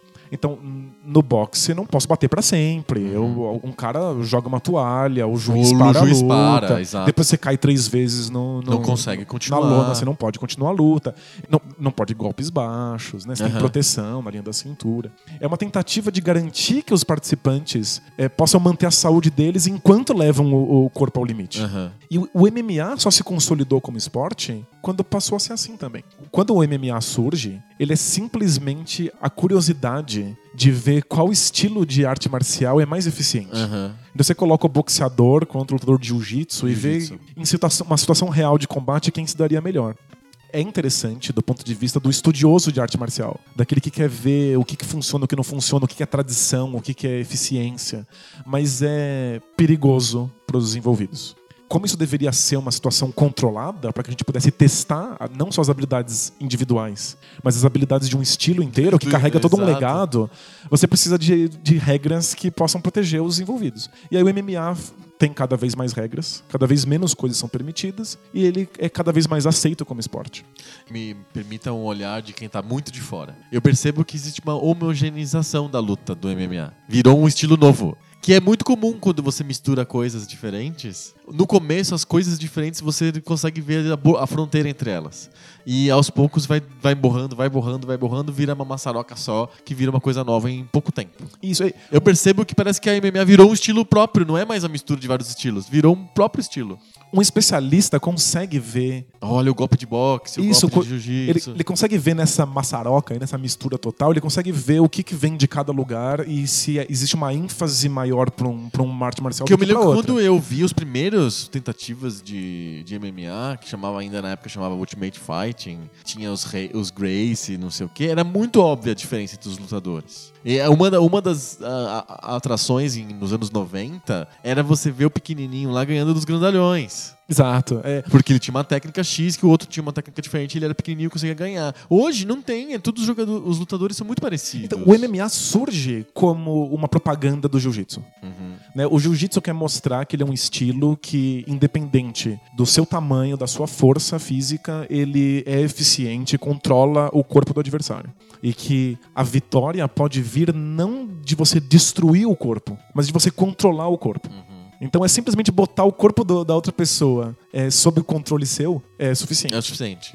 Então a graça estava em ver a família Gracie, Aham. né, que é a criadora do jiu-jitsu Brasília Bra- Jiu-Jitsu. do Brazilian Jiu-Jitsu, né? A graça era ver os Gracie vencendo os outros estilos de artes marciais. Isso. Então ele colocava lá o, o, o Gracie baixinho, pequenininho, mirrado, Isso. enfrentando lutadores de sumô enormes. Exato. Ou de luta livre, de luta greco-romana, Boxeadores boxeadores. grandões, é. E ele vencia todo mundo.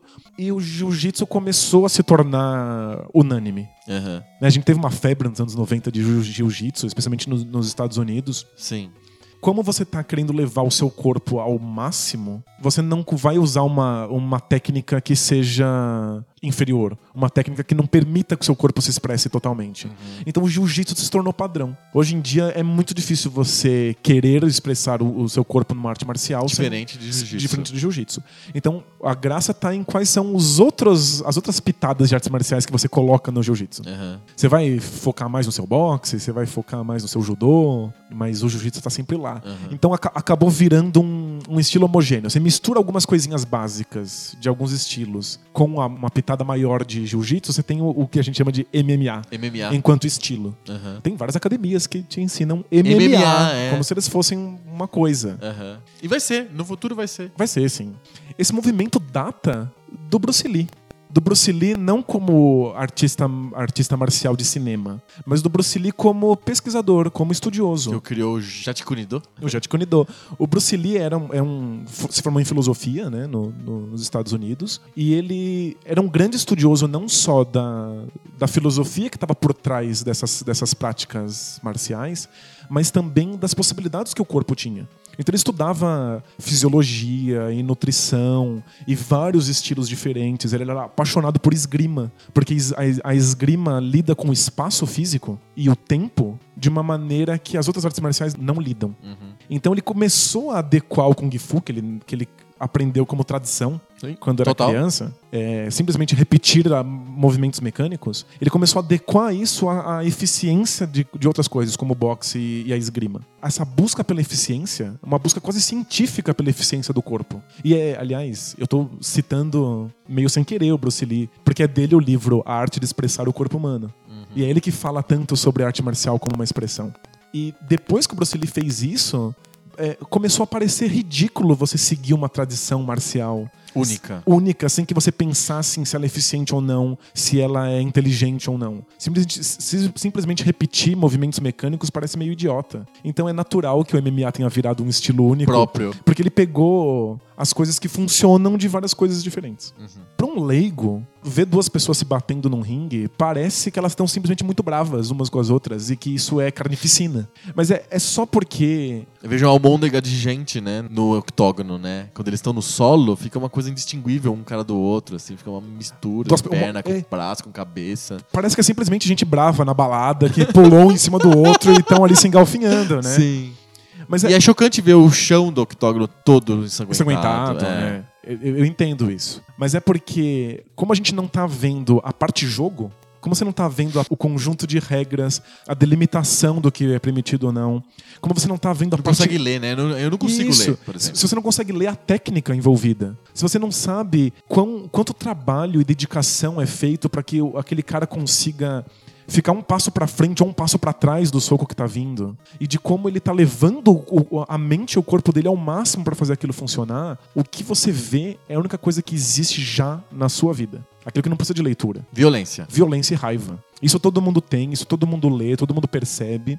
E quando você olha o MMA sem conseguir ver as outras nuances, é só isso que sobra. Então parece que, são, que é rinha de galo. Aham. Mas aquilo é o, o ápice da técnica física. E o fato de que a pessoa tem medo de que a integridade, de- a integridade física dela seja colocada em risco faz com que ela, ela precise ser ainda melhor. E que ela colo- a- a- atinja um outro nível ainda na, na- na- proteção. Em geral, os lutadores sabem muito bem isso. Existe uma parte do UFC que é meio chata. Lembra que MMA não é o UFC, né? O, Tipo, o UFC é o. É, o, é a FIFA. É, exato. É, A entidade, a entidade mais famosa do, do, do MMA. Mas o UFC tem essa parte brega, que é característica do, do showbiz dos Estados Unidos, Uhum. de colocar o herói contra o vilão, e eles ficam xingando um ao outro, depois vão lá e lutam. Mas no fim são É herança ainda do, do WWE. WWF, lá, é. WWE, esses telecat da vida, né? É, Lucha Libre. Que é teatro, né? É, é teatro É total. um teatro, é tudo combinado. Eles combinam quem vence quem, e quem perde nos bastidores. É uma historinha que tá sendo contada. Contado ali. Exato. E, tipo, essa herança ainda Os tá golpes são, forte. são coreografados, eles não atingem as pessoas. Então, a- atingem um pouco e acabam machucando de vez em quando, mas não era pra acontecer. Sim. É só porque quando você tá no circo, eventualmente você quebra a perna. É, né? Exato. Mas tipo, não era pra acontecer, mas acontece E direto. tem gente que assiste de verdade. Que acompanha, Luta que- livre é, coreografada. Sim, que gosta das histórias dos personagens, tem seus Sim. favoritos, etc. E aí o UFC tem essa herança e mantém isso muito forte. Então, de volta e meia, você vê dois caras se xingando muito, Aí tem a pesagem, né? se encarando, e alguém tem que segurar pra eles não se baterem na vida real. E no final. Vida real. Exato. E aí no final, quando acaba, eles são dois atletas. Eles são duas pessoas que dedicaram a vida ao mesmo objetivo. Sim. E que admiram um ao outro, não só porque, pelo que o outro conseguiu fazer, mas por permitir que você consiga fazer também. Sim. Você não faz sozinho. E isso é muito, muito importante. E depois eles estão lá com a cara arrebentada e sangrando. E se abraçam, e se admiram e se respeitam. E eu acho isso fantástico. O fato de que a violência existe. De que entre os seres humanos a violência, a raiva, a agressão, o risco de seu físico ser comprometido por outra pessoa existem. E que nós conseguimos. Com a de- civilização. de maneira racional, Uhum. delimitar isso num conjunto de regras que, ao invés de botar as pessoas em risco de morte, levar elas ao limite do corpo. Que permitam que elas se especializem nisso e que busquem a perfeição num, num- num dos vários caminhos que a humanidade tem. E eu acho isso muito Você, bonito. você lê por essa leitura ou você lê pela leitura meio de xadrez ou de guerra, de tentar entender a estratégia, pontos positivos, os pontos negativos de cada lutador, quem, qual que é a estratégia que vai ganhar mais? Isso que é uma visão meio fria, assim. Então, quando, quando eu tô assistindo. Essa visão que você passou agora é uma visão até poética, eu diria, né? É, então, quando, eu- eu acho que essa, essa visão poética mantém a coisa viva. Aham. Mantém a, a arte marcial funcionando. Mas já acostumado com ela, já imerso nela, inclusive já fui praticante de arte marcial, eu sei como funciona, o, o respeito pelo adversário, etc. Quando eu tô assistindo, eu tô vendo uma partida de xadrez. Aham. Inclusive, pra leigos, assim, existem algumas coisas que você pode prestar atenção que vão tornar isso uma partida de xadrez. Você pode ignorar o- a, a luta por completo e olhar só pros pés. Olha os pés. Vê como um dá um passo inteiro e o outro dá meio passo. Vê como é que eles criam ritmo. Se você- o, o lutador anda só pra frente ou ele anda às vezes um pra trás e dois pra frente. Então essa, esse- essa dança de pé já, já é um jogo à parte. Aí existe um outro jogo de mãos. E um outro jogo de centro de gravidade. E depois, quando eles vão pro chão, aí já é um outro jogo completamente diferente, muito mais complexo, que é o jiu-jitsu. É que a barreira de entrada é, É difícil, é, né? é grande. Então é muito difícil você perceber toda a graça que tá envolvida naqueles dois caras abraçados no chão no meio do, do octógono, humana, é. a almôndega humana, se você nunca foi colocado nessa situação. Tipo, é- quando um cara consegue virar, girar uma posição de jiu-jitsu, aquilo é impressionante. É pra, gente, é, é pra gente ficar de pé e abraçar e, e aplaudir e vibrar, porque um cara conseguiu. É pra glorificar de pé. É pra glorificar de pé. Amém, Senhor. Porque o cara conseguiu algo impensado usando uma estratégia, uma tática e um poder físico incrível. Se você não tá in- inserido nas dificuldades, aquilo é simplesmente pessoas rolando no chão. Exato. Então a barreira de entrada é grande, eu entendo. Mas. E eu também entendo por que, que as pessoas têm tanto preconceito. Porque sem essa, essa parte da técnica, o que parece é simplesmente os seus dois filhos se pegando Na sala. na sala se pegando de porrada. Aham. Mas a, a graça no fato de que isso é um jogo, isso é um esporte.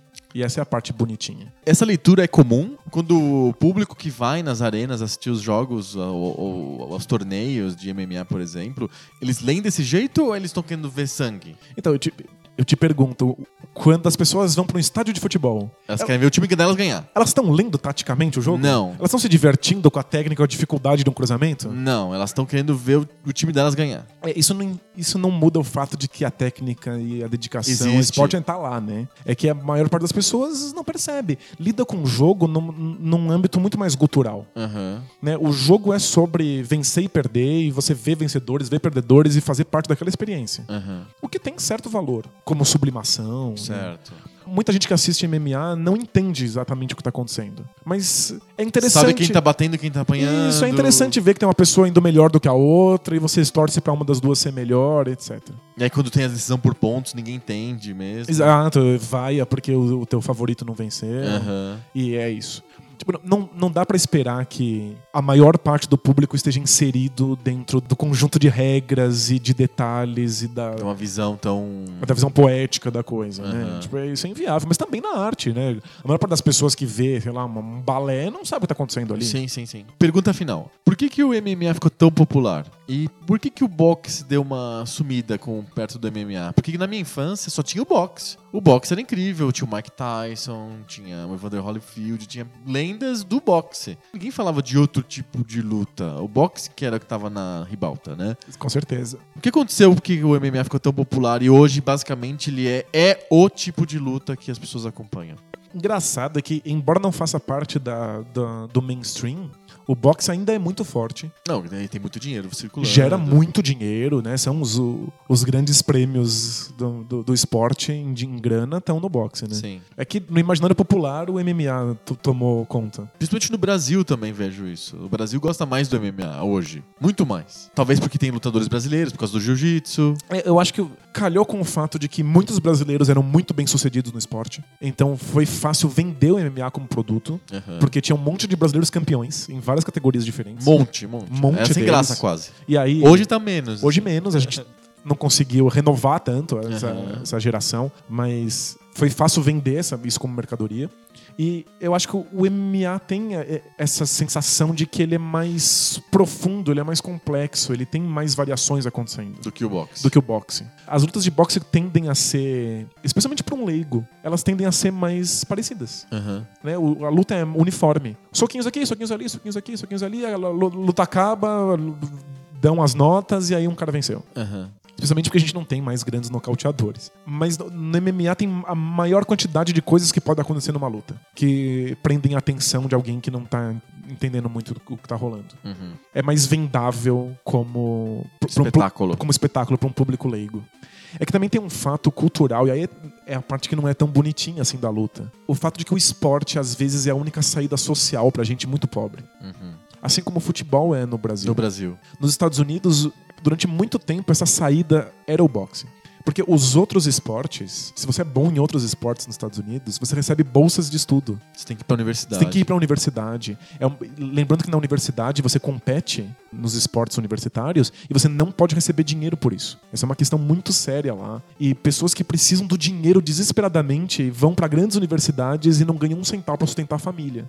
Então o boxe por muito tempo foi a rota de, de fuga pra gente que precisava do dinheiro agora, porque senão a família morre de fome. O fato de que o boxe bota a integridade física do participante Mais a risco, né? mais a risco do que, sei lá, o, o basquete, dá uma, uma ideia de que a gente está colocando as pessoas em maior fragilidade social, aquelas que precisam de mais dinheiro, com a situação delas mais a perigo, para ter que lutar para ganhar dinheiro, para que os- os- as outras pessoas ricas batam palma.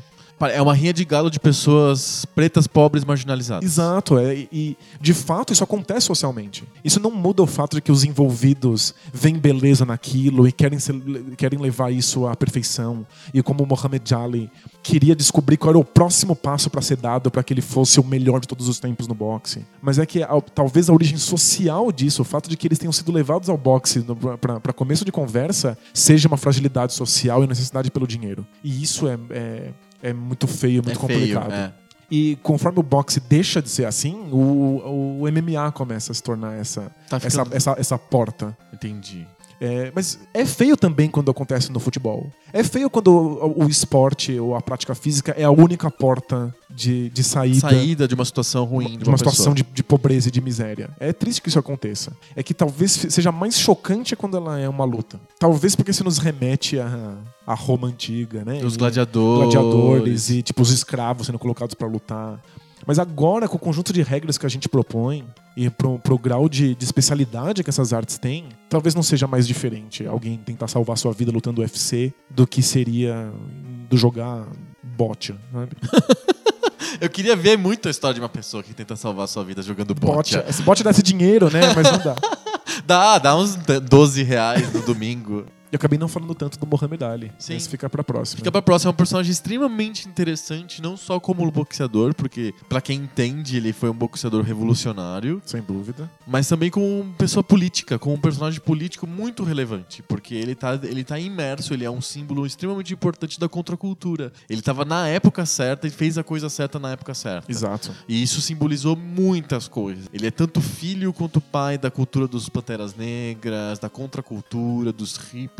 Ele tem uma simbologia muito forte em volta do Muhammad Ali. E sabe que ah, tá havendo uma mudança cultural sobre esportistas? Que agora, quando um esportista fala assim, eu sou bom, eu sou o melhor, a nova geração não sabe lidar com isso, não gosta. Sim. A gente es- espera dos nossos esportistas Humildade. humildade, que eles dizem, não, eu tô só competindo, fazendo a minha Tô parte. se- obedecendo ao professor. Exato. E aí, quando a gente olha hoje o Mohamed Ali dizendo com todas as letras: Eu sou o melhor do mundo. E eu disse isso antes de ser o melhor do mundo. Aham. A nova geração acha que ele é um egocêntrico maluco que, que não merece nenhum tipo de respeito. Mas é que o momento cultural em que ele diz isso é que faz a diferença. importante, ele precisava dizer. Ele é um homem negro lutando boxe e dizendo: Eu sou o melhor do mundo. Sim. No momento em que os negros não podem afirmar esse tipo de coisa. É um personagem extremamente interessante. No momento certo, na hora certa, Certa. fez tudo aquilo que era necessário. Exato. Botou o nome dele na história. O esporte aca- acaba ficando quase. Secu- é muito secundário. Mas e se você perceber que tudo que ele tá fazendo na cultura, ele também Ele tá faz no fazendo boxe. no boxe? Aham. Porque dentro daquele conjunto de regras do, do que, que existem no ringue, ele também tá subvertendo tudo. Tudo, tudo. Muito bom. Consegui responder mesmo? Muito. Foi excelente. Espero que tenha sido melhor do que eu jogando Mega Man 1. Não, foi bom. Você também é bom de Mega Man 1. Mega Man 1 eu consigo fechar. Se eu sentar agora assim, eu fecho Mega Man 1. Eu só xingo um pouco e taco o controle no chão. O 3 não dá. O 3 não. O 3 eu não fecho, não. O 3 não dá. Talvez isso me dá, tipo, semanas É. de dedicação exclusiva. Exato. Com, com soro intravenoso. Cartinhas! Cartinhas. Cartinhas.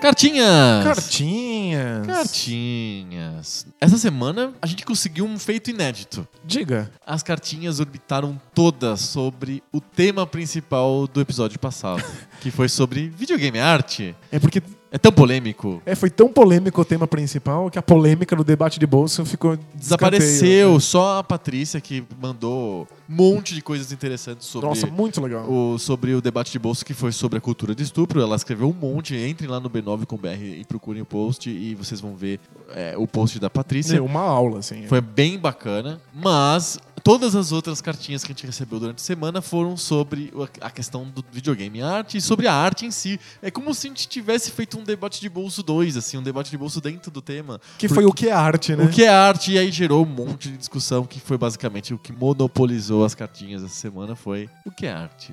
Aí tem uma coisa que a gente precisa de fazer, que a gente esqueceu de comentar no episódio anterior, que não é a questão de ser ou não ser arte, não é uma questão qualitativa, é só uma questão de definição de, de uma coisa, de, de, um- de uma categoria específica, que a gente criou uma categoria chamada arte, a gente podia chamar de categoria chamada bolinha, estrelinha. É, Sblorg. Sblorg e a gente tá colocando coisas dentro daquele negócio chamado Sblorg, a partir de regras que a gente definiu. Não é uma questão de mérito, se é melhor ou pior, ou se é uma coisa sagrada ou não sagrada, sabe?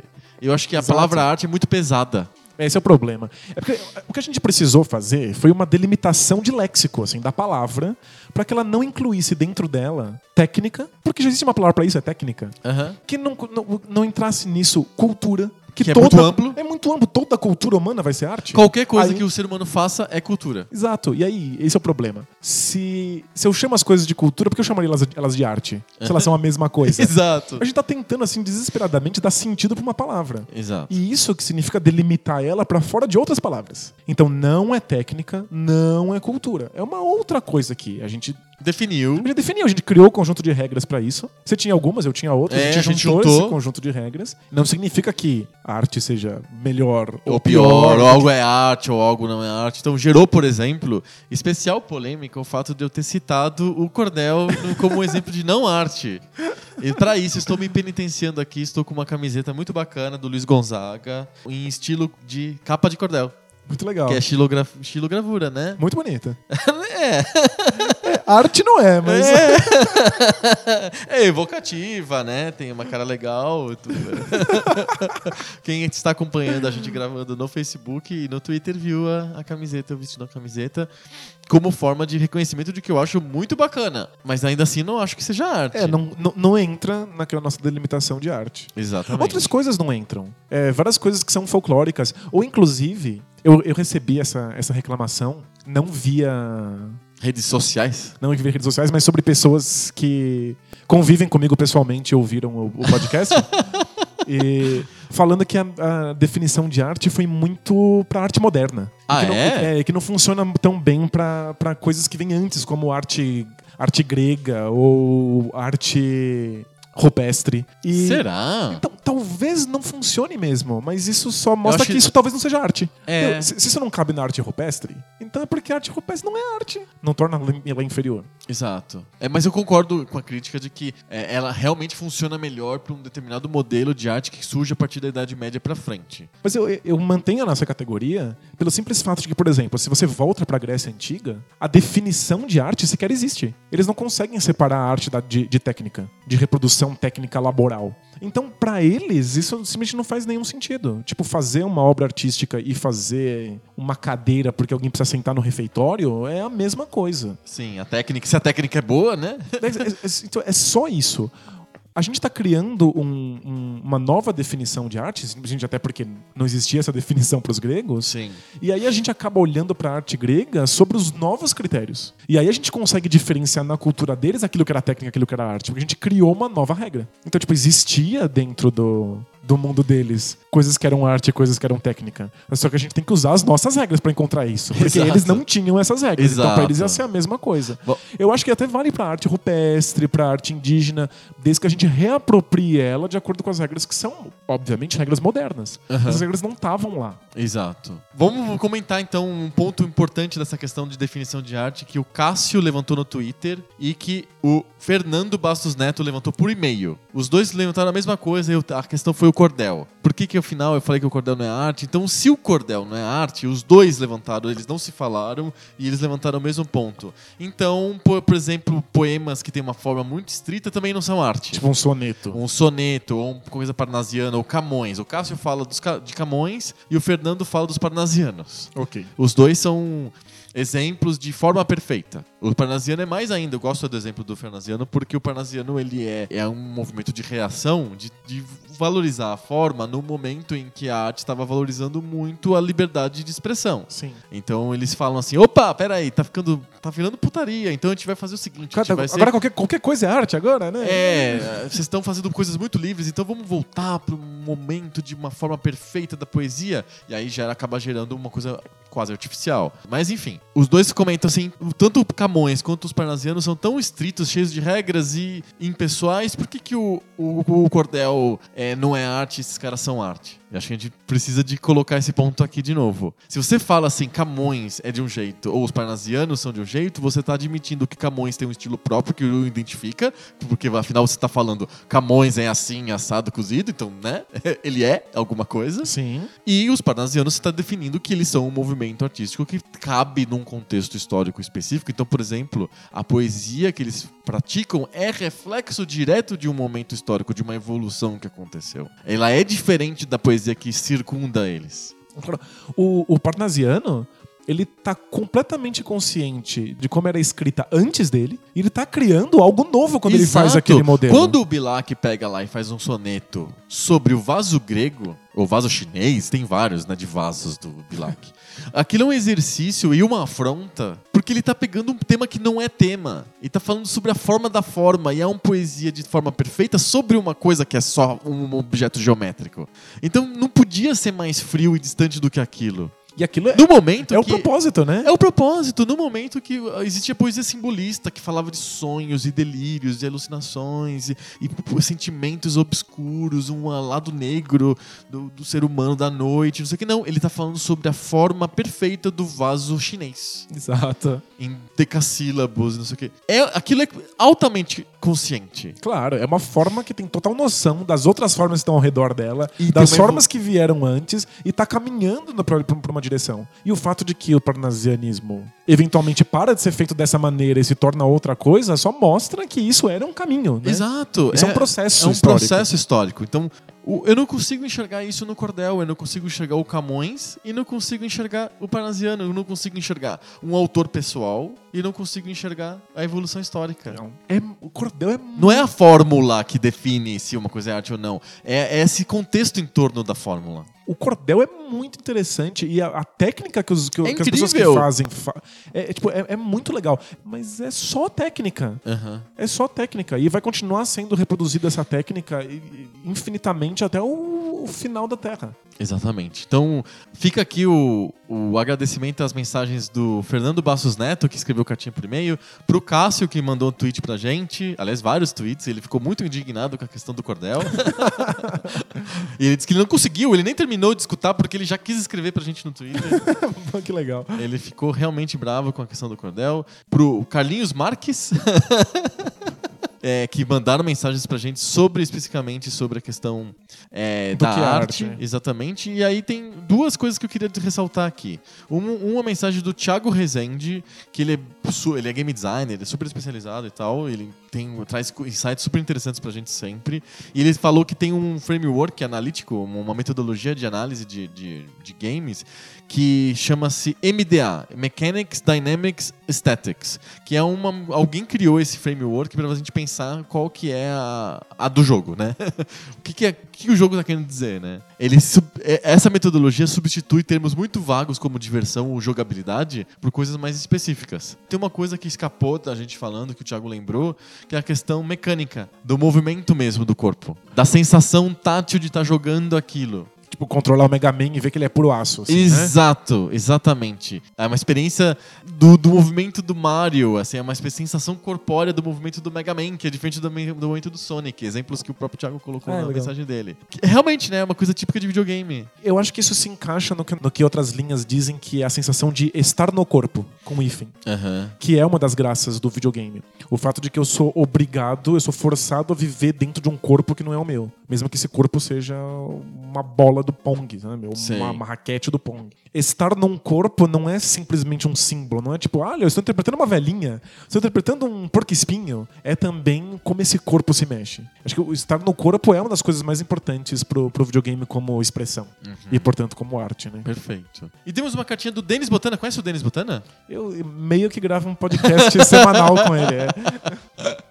E ele fala de uma coisa muito interessante sobre como, como que se dá cara de um autor pro jogo. É possível isso? Porque afinal um jogo é feito por um monte de gente e tal. E aí ele mesmo dá a resposta, né? Ele fala, é, cinema também, né? É feito por um monte de gente. E a gente percebe a cara do autor também ali. É, mas eu, eu acho que é mais fácil dar cara de autor pra um filme do que é pra um jogo. Em última instância, o diretor ele pode descrever o roteiro, ele pode editar, ele pode fazer o corte. Também. Ele só perde o controle em algumas etapas do É. processo, né? Não, é, então, eu acho que é, é menos o que ele faz, é mais o que ele decide. Um filme é uma, uma grande cadeia de decisão que o diretor e o produtor têm controle. A gente percebe a cara do Hitchcock ou do Spielberg no filme porque eles tomaram certas decisões que são consistentes com as decisões que eles tomaram antes de várias coisas.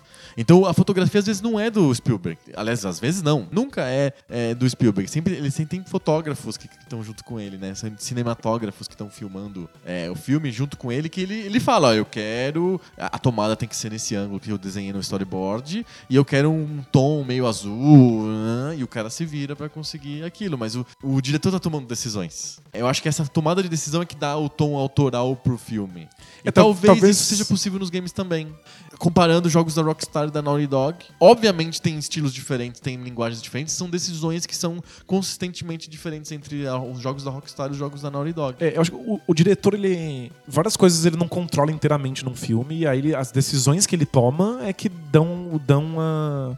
o toque dele e Ele você não faz, reconhece. mas ele toma decisões e descarta ou inclui, e ele, isso dá o estilo dele no final das É contas. que eu acho que muito mais coisa sai do controle de um diretor de, de jogo? jogos de videogame. É. Porque ele toma decisões e aí alguém programa elas e elas saem diferente. Elas saem Então a com... questão da programação tem que é fundamental. Isso tem uma questão do código e a física pode sair diferente do que você imaginava e o modo como as partículas reagem umas com as outras e isso vai, vai alterando muito do controle que o, que o game designer tem da, da obra final. Aham. É muito mais autoral quando você tá falando de jogo indie, quando tem um cara só ou três carinhas programando. Você tá falando de um grande estúdio, os diretores eles perdem muito a mão. Um diretor que eu respeito muito, apesar dos problemas dele, mas que tenta dar uma, uma característica muito autoral pros jogos dele é o David Cage. Uhum. E o David Cage fala abertamente de como ele tem que abrir mão de autoria quando ele faz jogos de videogame. Tipo, é claro que ele tem uma decisão geral de game design e ele quer que isso seja respeitado, mas o que chega pra ele vindo dos, do- dos programadores nunca é aquilo que, que ele gostaria de controlar. Entendi. Ele tem que lidar com isso, porque É que essa questão de ser uma obra aberta que o, o jogador pode controlar, talvez dê pro diretor de videogame uma, uma restrição que o diretor de cinema não tem. exato. Que vai entregar uma coisa fechada, ó, tá aqui, ó. Mesmo assim, dá pra reconhecer alguns Dá, dá sim. O- o- A gente consegue, a gente consegue sacar mais de selos, digamos assim, da- do- do- das produtoras. A gente consegue perceber a assinatura. Um jogo GTA, um jogo Naughty Dog. É. Mas é que a GTA é tão copiada que tem tantos estúdios que eu poderia confundir e achar que é da Rockstar. Aham. Mas jogos indie eu reconheceria vários game Autorais. designers como autorais. Eles têm decisões de game design, decisões de gameplay que são sempre iguais e que não são tomadas por outros, outros Aham. autores. E acho que do mainstream, acho que o, mais autoral é o Fumito Ueda, que é o do Ico Shadow of Colossus. Muito bom. Fechamos cartinhas. Uau! E a gente tem um recado especial pra todo mundo. Este é o Poco Pixel número 49. Então significa que o próximo Poco Pixel é um episódio número 50. Quem diria que a gente conseguiria chegar no número 50, hein? Olha, contra tudo e contra todos. Ah, Olha só, mais de um ano depois que a gente começou o Poco Pixel, estamos chegando no número 50 e a próxima edição do podcast será uma edição especial. A gente quer fazer um amálgama louco entre debate de bolsa e cartinhas. Não vai ter tema, Cartinha. cartinhas. O que a gente imagina de vocês é que vocês mandem pra gente através das milhões de contatos diferentes, vamos lem- lembrar de todos? Twitter, Facebook, o site b9.com.br, o site poucopixel.com.br. E o SoundCloud? SoundCloud, todos esses lugares vocês podem escrever pra gente, sugerindo temas que podem ser de videogame e que podem ser de debate de bolso pra gente conversar. E a gente vai fazer o episódio que é moldado por vocês que estão ouvindo a gente. Vocês escolhem o que a gente vai debater sobre qualquer assunto, inclusive videogames. E pode ser videogames, aliás, videogames são muito bem-vindos. Esperamos que surjam perguntas ou sugestões de debate sobre videogames. A gente vai escolher os melhores, as melhores sugestões de temas, de debates, etc. E a gente vai fazer um amálgama louco, vai fazer um programa que é só isso, é o cartinha de bolso. ou debate de cartinha, sei lá. A gente vai discutir, mas a gente vai fazer um programa especial para comemorar os 50 episódios numerados do Poco Pixel. Já, já, já tô ansioso já. Eu também, eu queria receber agora e já começar a falar. É, já, estamos quente, já? Mas não, então semana que vem a gente volta com um papo especial sobre o que os nossos queridos ouvintes mandarem. Mandem, pode mandar tudo o que quiser. A gente, a gente topa. A gente topa tudo. Até o Michel Temer a gente topa. não, não sei, vou pensar. Você não vai. Não pergunta de Final Fantasy, não. Fechou? Fechou. Semana que vem a gente volta então com mais papo novo. Sobre o videogame velho. Valeu! Tchau!